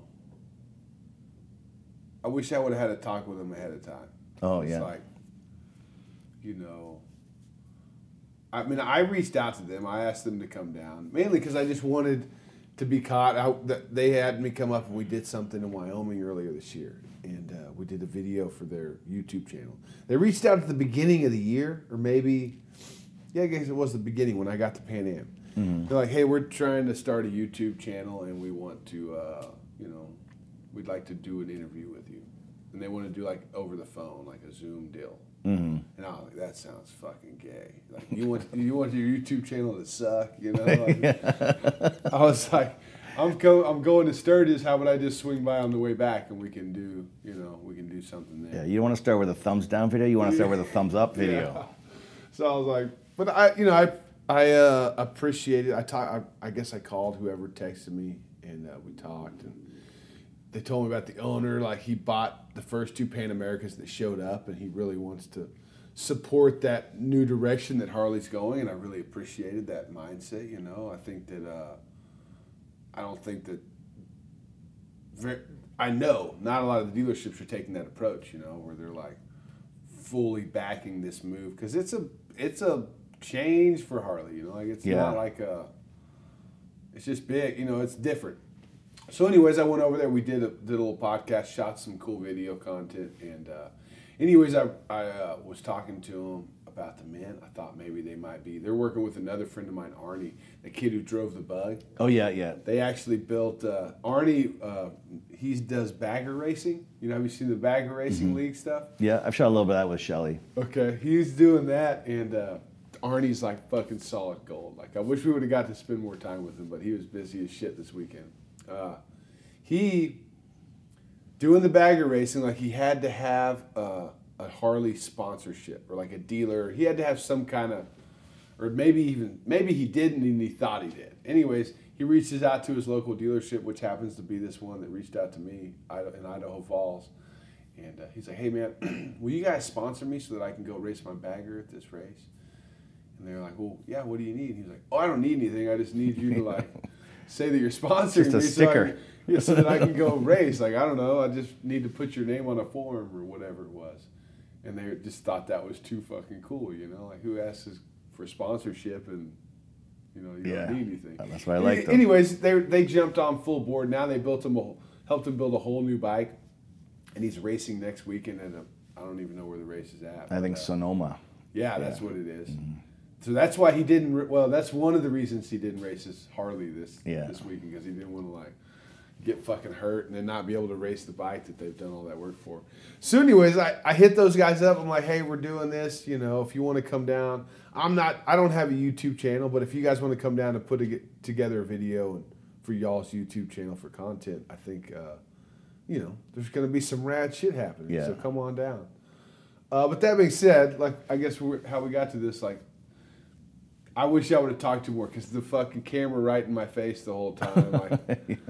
Like it could, it could have just been planned out a little bit better. Yeah, you gotta be a little And more they tried finesse, to do finesse, some yeah. planning uh, ahead of time. I remember I was telling Nick the other day. I was like, I wonder if these two guys know how much they can learn from Brian right now. Like, have they have they have they caught on to this yet? You know.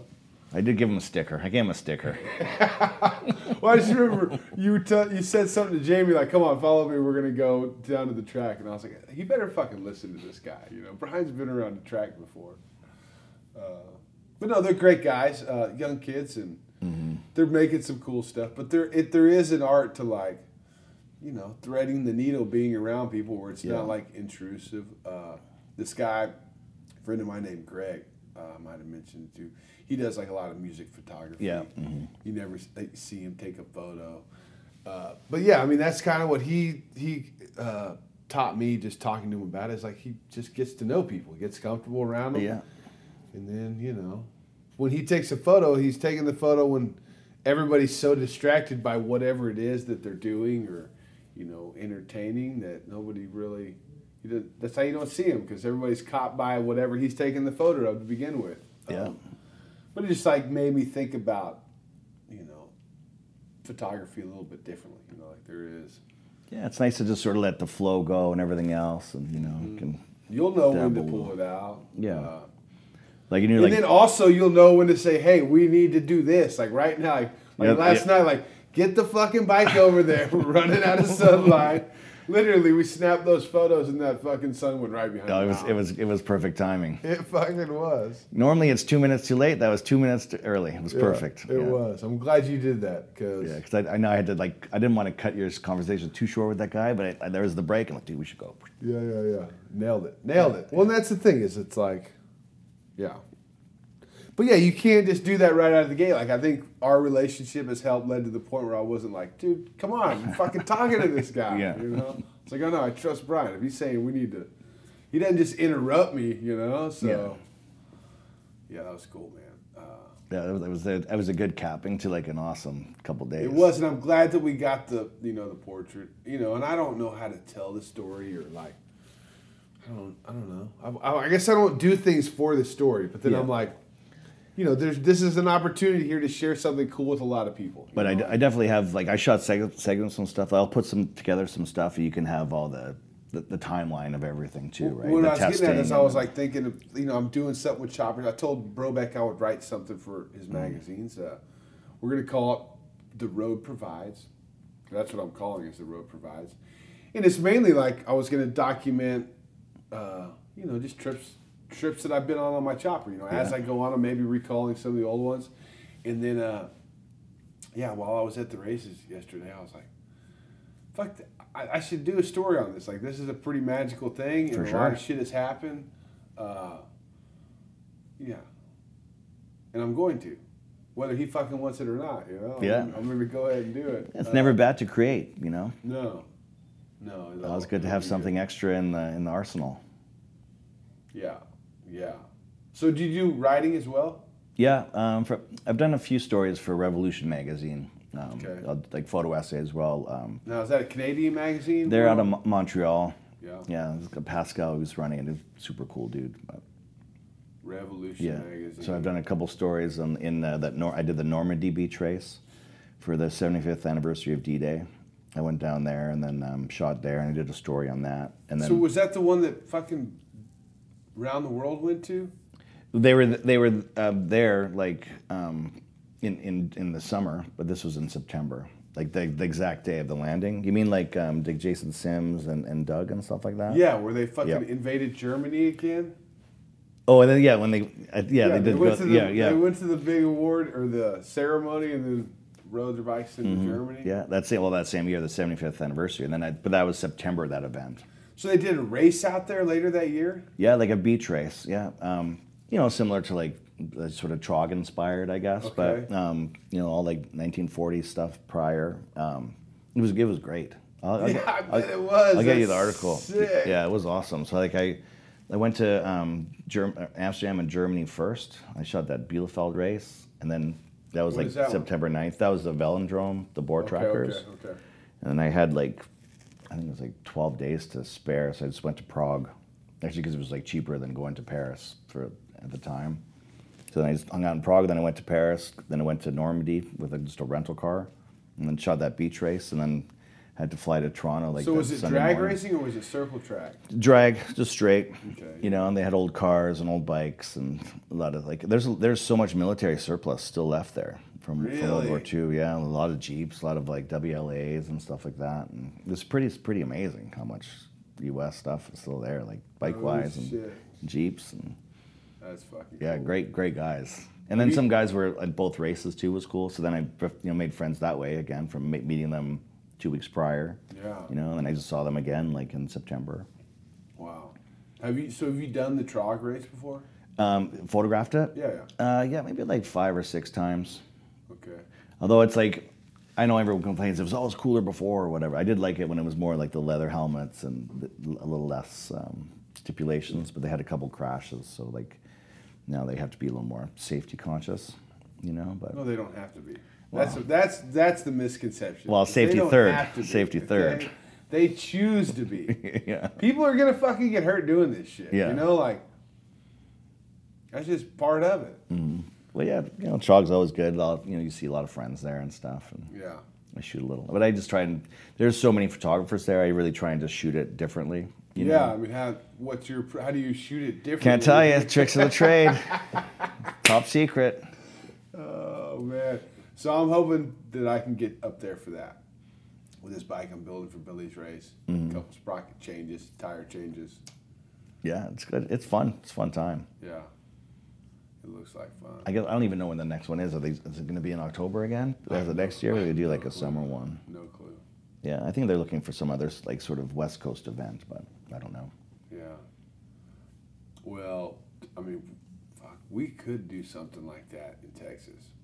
And Chris Callan talked about doing it uh, during the Lone Star Rally, Oh yeah, which, you know, that would be cool. It's just, you know, it's hard mixing the crowds. Like, you can mix the crowds, but it doesn't, they don't, just don't mix really well. You know, like, the vintage guys, you're not going to get a bunch of the younger ones and the older ones all to go mm-hmm. to the same place if you've got the fucking leather bikers there. Oh. You know, like it just yeah, yeah. it, it just doesn't. I mean, it can work a little bit, but neither you know the the the cool crowd's not going to like be overwhelming if Yeah. you got the leather guys there. It's just a tough one. Like uh, Lichter hit me up to come down to Lone Star Rally. I'm like, well, fuck, I'm going to Cleveland for fuel. You know, it just doesn't. I don't know. Yeah, there's always so many things happening at the same weekend. It's crazy. You know? It's Oh, like- dude. Yeah. How do you how do you develop your schedule? I don't know. It's, it's well, it changes and stuff. Like one year, I was supposed to shoot the well, the initial Sons of Speed race, and then Hurricane Matthew came in and then devastated everything. And Billy was trying to get everything sorted, but he so he canceled it on the Thursday. I was supposed to fly in on Friday.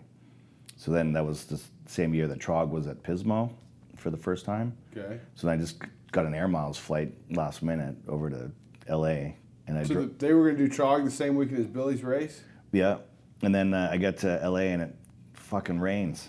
it, it rained like in Pismo, like it rained out the Oh, second they were going to do Trog over there. yeah, in in California. Okay. Yeah, and then it was just like so I get like, like you know I got screwed by weather. Well, they still shot one day, but how funny is that? It never rains there, and then just that weekend when I fly across. But I don't know. It, it changes. Like I had definitely have like like loyalties to like Billy. Like I've shot all those races, and Yeah. so that's always a mainstay. You know. I'm sure he appreciates that. Yeah, it's got a lot of I never got to spend much time with him. We shook hands, talked. We did that one ride. You might have been there. It was one of those. It was in Sturgis. No, you probably weren't there. It was a ride.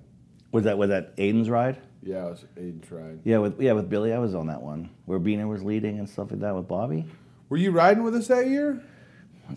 No, I was on. I was in the. I've done one out there on the bike, but then I think I was I was shooting that one.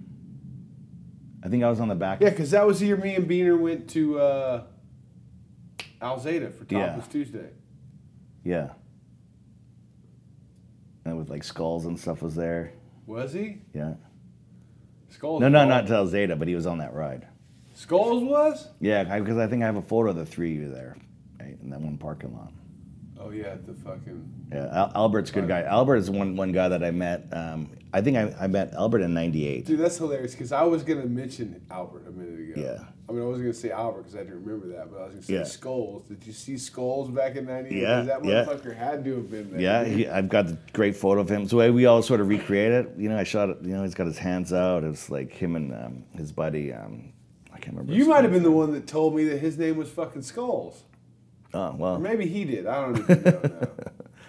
well, yeah. He's he's always great. You know, I was I was like, hey, let's take our annual portrait and stuff. We shoot the shit. You know, catch up, and then he's a good guy. Yeah. He's always happy. Fucking Skulls.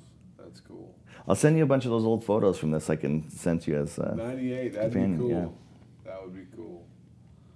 98 Sturgis. Well, um, so you, 19, you get a bike and then it's 2020.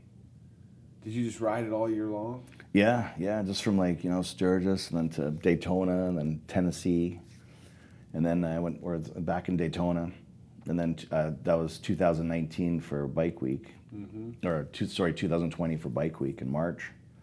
Um, shot all that stuff, all the races, and then I was going to leave on the Saturday, and I, I did leave, and then this COVID thing was happening.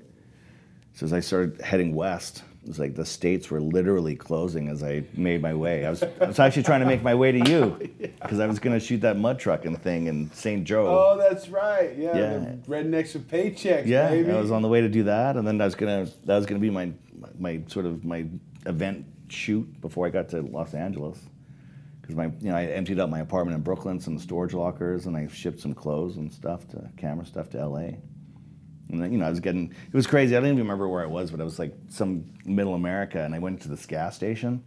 It was like 120 degrees, and I'm like, what the fuck's going on in here? She's like, oh, we, our boss told us to keep the heat on. It's killing COVID. I'm like, the chocolate bars No are fucking way." melting off the shelves. you know, I'm like, I'm like, whatever. Can I get a hot Gatorade? I got to hit the road. you know, it was like, Keep the heat up. It's killing COVID. yeah, that's amazing. Just crazy. And then I got, like, literally got to Los Angeles because uh, that event got canceled. Oh, and yeah. I, I called you and said, yeah, I can't make it. It's That's when I knew it was fucking serious, or at Yeah. least when I thought it was serious. When they canceled rednecks with paychecks, yeah. Like, maybe we got something on our hands here. I thought for sure. something- I thought for sure that was gonna go because it Yeah. was like private property. Like they don't give a big F, F to whatever. Yeah. You know, like we've got we're filled up, gas, and ready to. But I bet you there's a serious like insurance something that they got to have to do those events. Like Yeah, probably. some kind. Like they've got to have somebody else involved to like Mm-hmm. back the shit show. The, Yeah. That's a good place to find some fucking some interesting folks. Yeah, I've, I've been I've shot like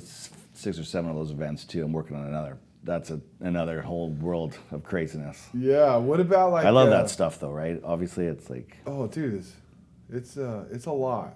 Yeah. It's a lot.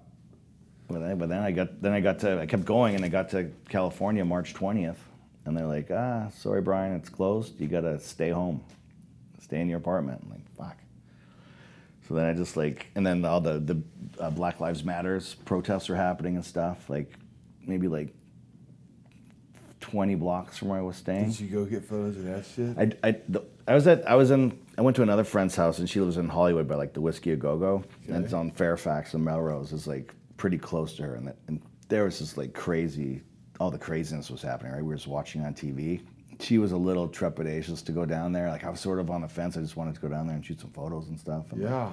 I sort of not like it's riot looting insanity but it just you know, and then I sort of tried to a respectful decision to just sort of stay there. You know, she was actually a little worried too, my friend Nancy. It's like spillover or whatever, but we did walk down there the Well, next it morning. fucking was serious. I mean, it was Yeah. pretty fucking crazy. I but- that one fucking shoot, the TV shot where like all the fucking cop cars are on fucking fire Yeah, and yeah. shit. Like, they were still building some like smoldering the next morning. We walked down there, you know.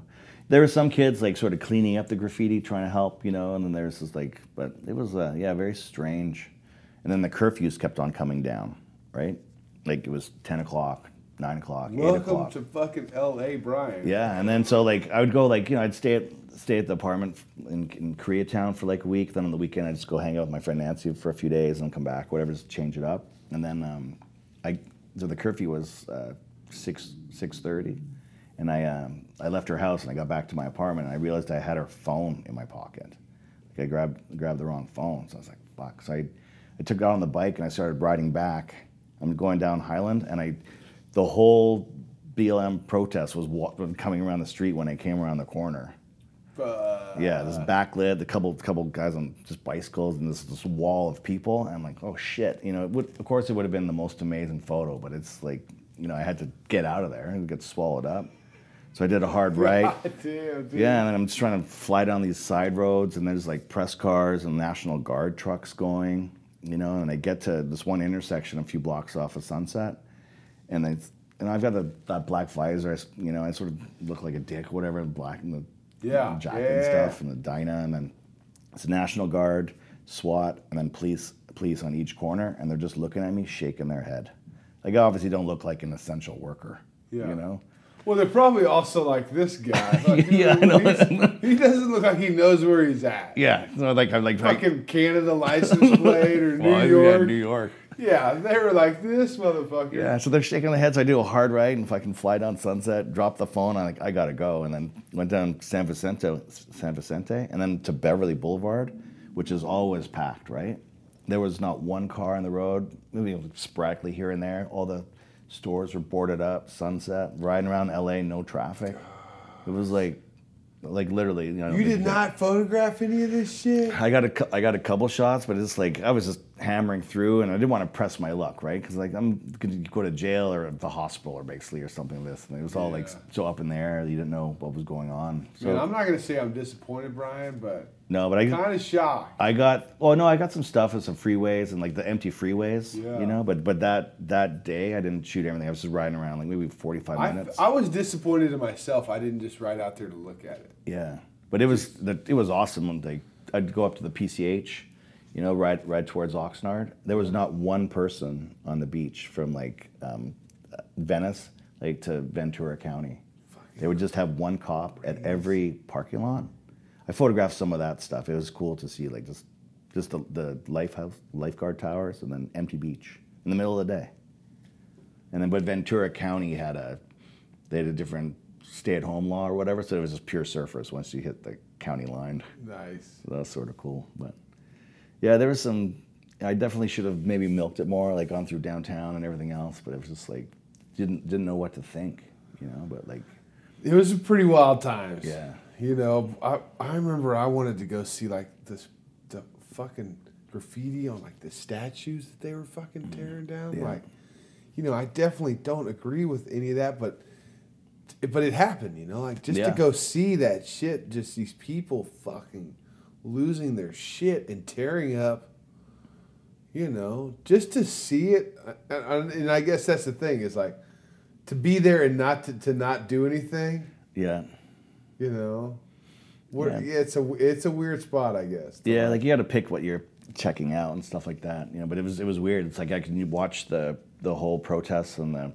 Uh, the, the, the mass of people on TV and the, the helicopters and the helicopters are right there out, out the balcony window. You can see everything. It's like Damn.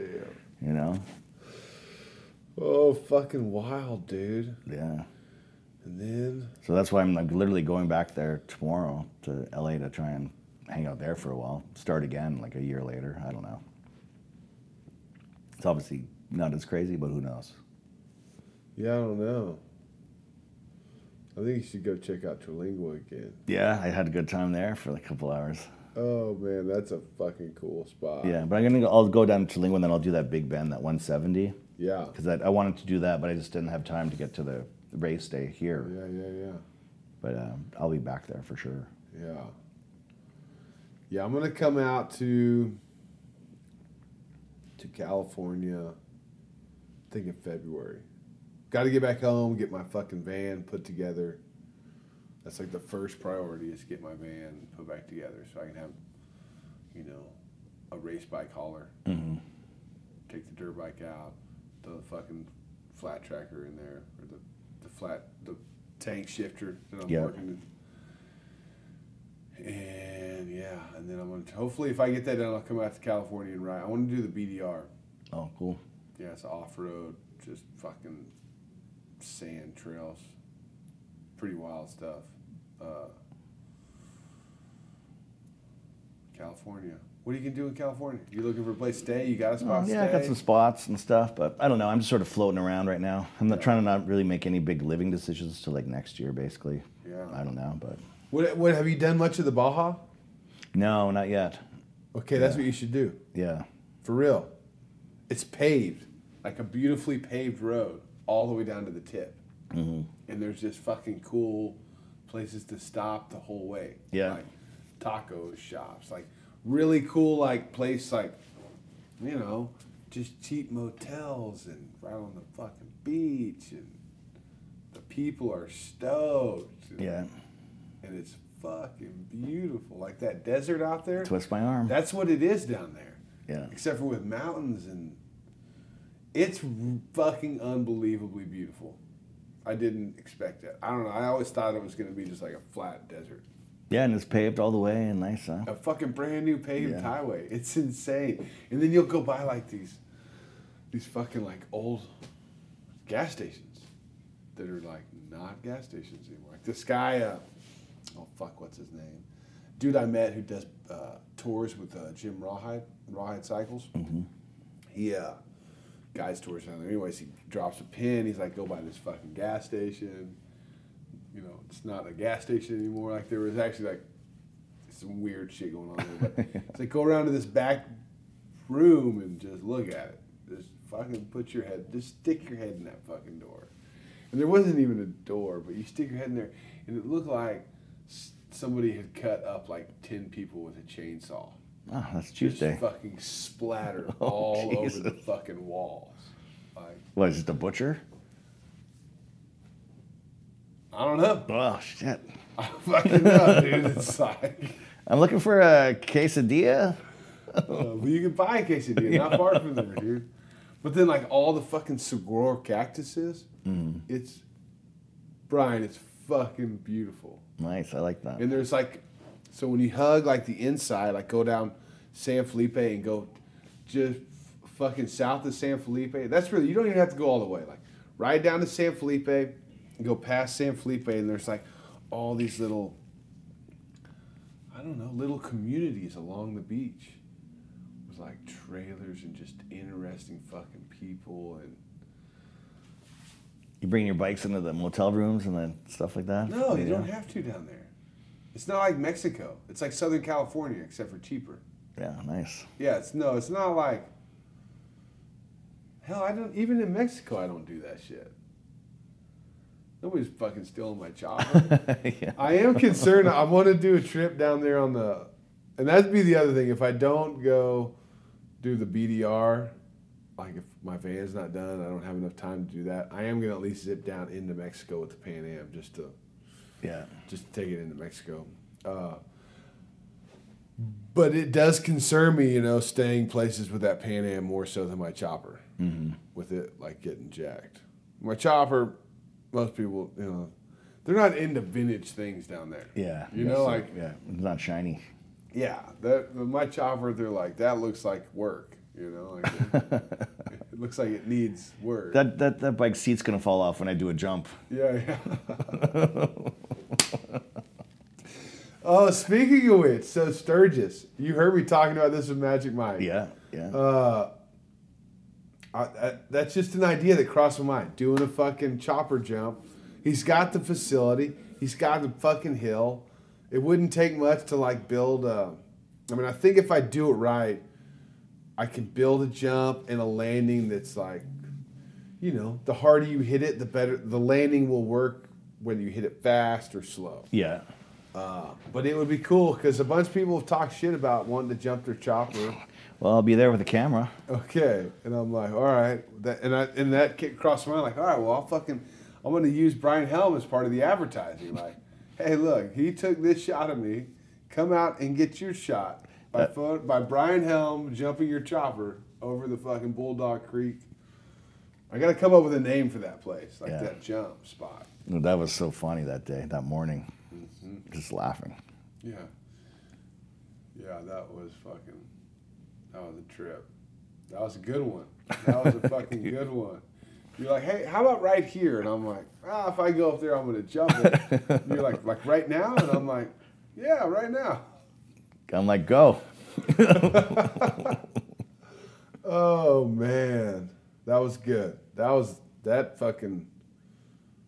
That was a good photo. That was a real good photo. That was a sweet jump. Mm-hmm. I see that all the time. Random places. People send it to me. Yeah. They're like, hey, check this out. And it's like choppers, tits, and guns, you know? Whatever, whatever the page is, you know?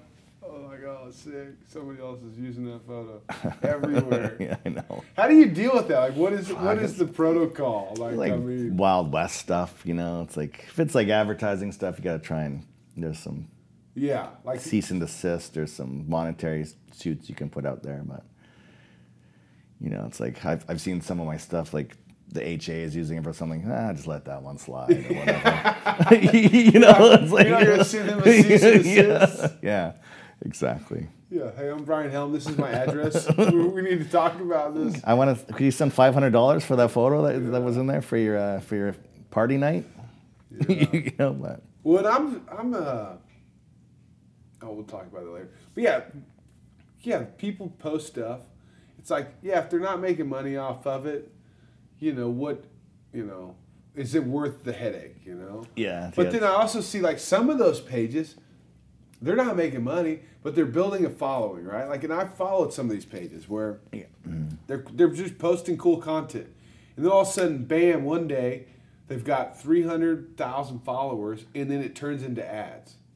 yeah. It's like it's like somebody's curating an audience just so that they can advertise to them mm-hmm. later on. Yeah, just there's sort of a lot of different models that people are using, and just sort of I don't know if it's underhanded or whatever, but it's definitely I don't know. Yeah, they just can, so they do it. You know. Yeah, I mean, you so how long have you been been like? So you did some advertising stuff.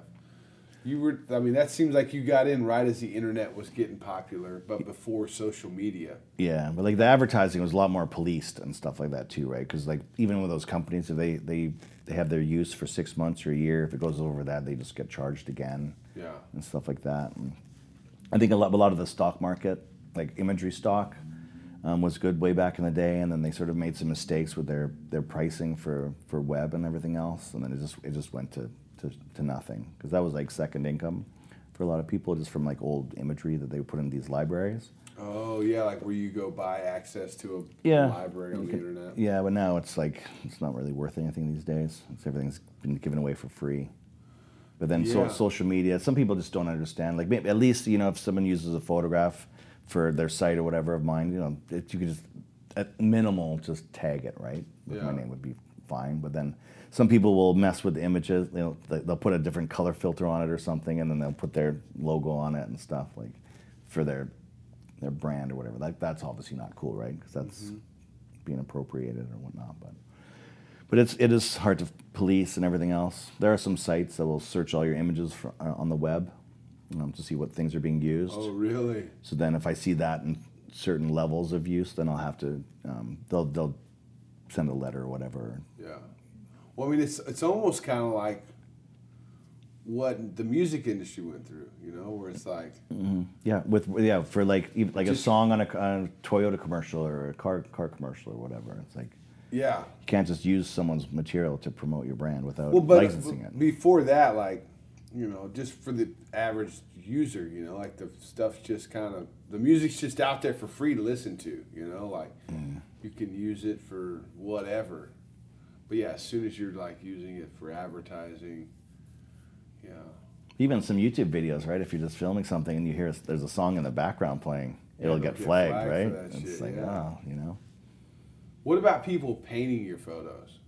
Oh, painting? Yeah. Yeah, that's happened a lot too. It's Like, like, if they use your photo for reference and paint the Yeah. exact same thing. well, that's a tricky one too. But you know, like Darren McKeag, you know, like he calls me and asks. I'm like, yeah, sure, of course. You know, like I love his work and everything else. Yeah.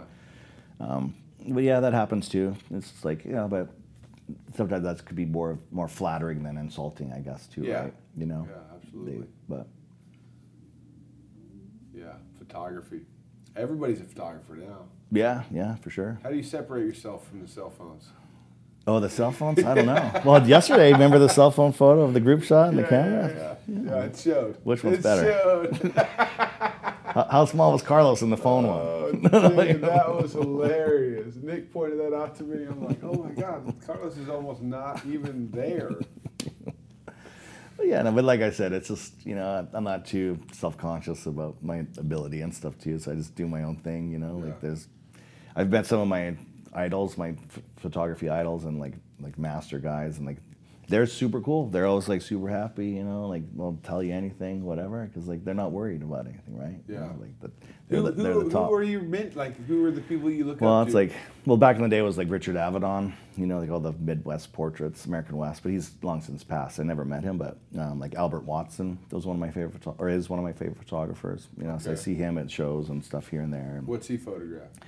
he's just old school, like, you know, people, music, fashion, rock and roll. Um, Just, just a master of his craft. You know, and then um, my friend uh, Frank Ockenfels. Um, he, actually, I'm going to go. I'll see him in L.A. Um, he's just a lot of celebrity and music and you know movie gallery posters and a lot of fine art and a lot of like and he's also like an artist. You know, like painter and illustration. Um, just you know, they're just the coolest, right? 'Cause They know what they do and then nothing to worry about, right? Well, uh, do you have? Do you ever do any of those art exhibits here in America?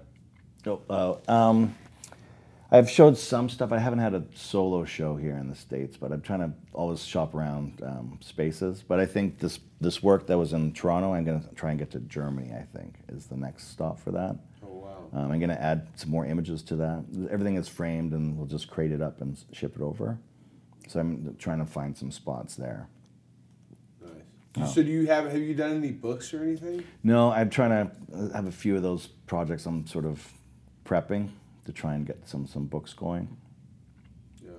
but yeah, that's definitely the the next sort of step for me. You know, sort of Yeah. Put it in a collection that people can purchase. yeah, exactly, and sort of validates some more of the work over the years and Will it be that. like a coffee table, something like a lookbook, or will you do words or? Um, I have like one project is some like sort of like words and anecdotes and a little um a little flavor, but never. And then some other ones are just have like a forward and then um and then the imagery, Gotcha. Yeah. depending which project it is. But Nice. Nice. yeah, that's the the next goal to get those rolling, pushed out. But I, like pre-COVID, I had those like the, they were sort of prepped some of these projects and then sort of not You- not fizzled out, but it that- but it got put on the shelf. time during COVID. I know. It's like I gotta get so much done. I'm gonna fucking read all this. I'll do everything, and then it just it just turned into cooking and collecting poisonous plants, basically, and Oh, then that's awesome. I mean, me- that's a, messing around on the bike. I like that. You're riding, Yeah. cooking and collecting poisonous plants. or, or they have spikes or poisonous, either or. really? So you got like, where do you keep your garden? Well, I, I, It's hard to have that when you live off. I know. bike, I, I left them. I left them at two of my friends' houses. They're sort of pissed, but like I- it's like, Oh, at least they don't bark. yeah, exactly. And they're, they're like cactus stuff. You don't have to water them much, whatever. No, you don't. No, you don't have to water much. Well, I want to thank you for those prints that you sent me Oh, no problem. Tennessee. That those are fucking beautiful. Family first. Family first. That's right. Uh, yeah, actually, we're framing one up to give to my dad. We're gonna just give him. The, it's hard for me to hang a big po- photo of myself in my house. I do have one photo of me in my house that I'm like I wanted to keep up. Uh, but yeah, it'll be cool to have you know my family have that stuff. hmm I can see it. Yeah, and I think it's nice to have some tactile stuff and real Oh, prints, right? It It's really like, is. You know, people have everything on hard drives. It's not the same. You could just like open open a drawer and see a photo that you that you didn't expect, right? You know, you're not going to see that No, opening up a file. We're on pretty computer. big on that. Getting Yeah. photos printed. Yeah, it's I mean, old when. I say we, my wife's mother, she's always like stealing the photos that we send her text messages. Oh, yeah. And then she has them printed. Oh, nice, yeah. Gifts, books. Well, that's another thing the family's been doing is like just making books. You know, because you can like get online and Oh, yeah. give them a bunch of your cell phone photos and then put it in the book. You know, which is kind of cool. Yeah, for sure. It's like that's because I come from that old school style too, right? Of printing everything else. So it's trying to keep that more alive in my process and everything else. And, No, it's a beautiful thing. and then I just, it's, I think it's nice to give to friends and you know, photos and m- memories and whatnot. Yeah, You know? hell yeah, it is. Actually, the the chopper jump is going in my buddy's. Uh, he's got like they just bought this place in East Texas.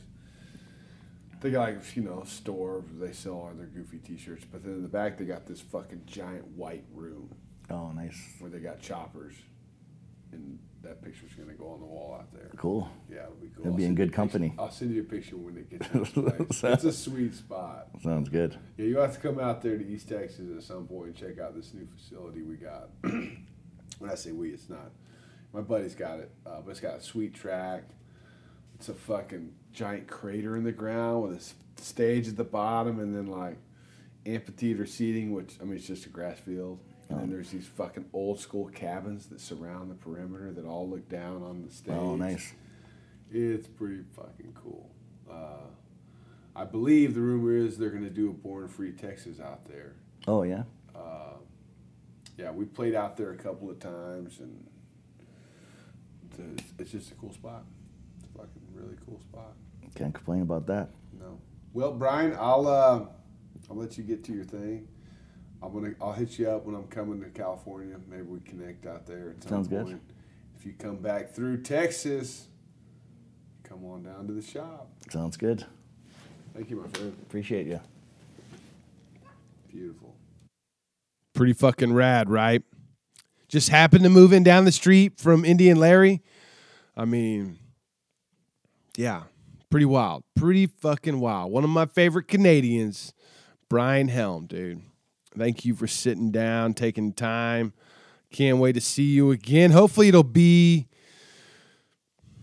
Well, I don't know. Maybe it'll be the mint again. I just I just don't know. Or fucking actually the first week in March at the Sons of Speed. Gotta gotta get on this bike. Okay.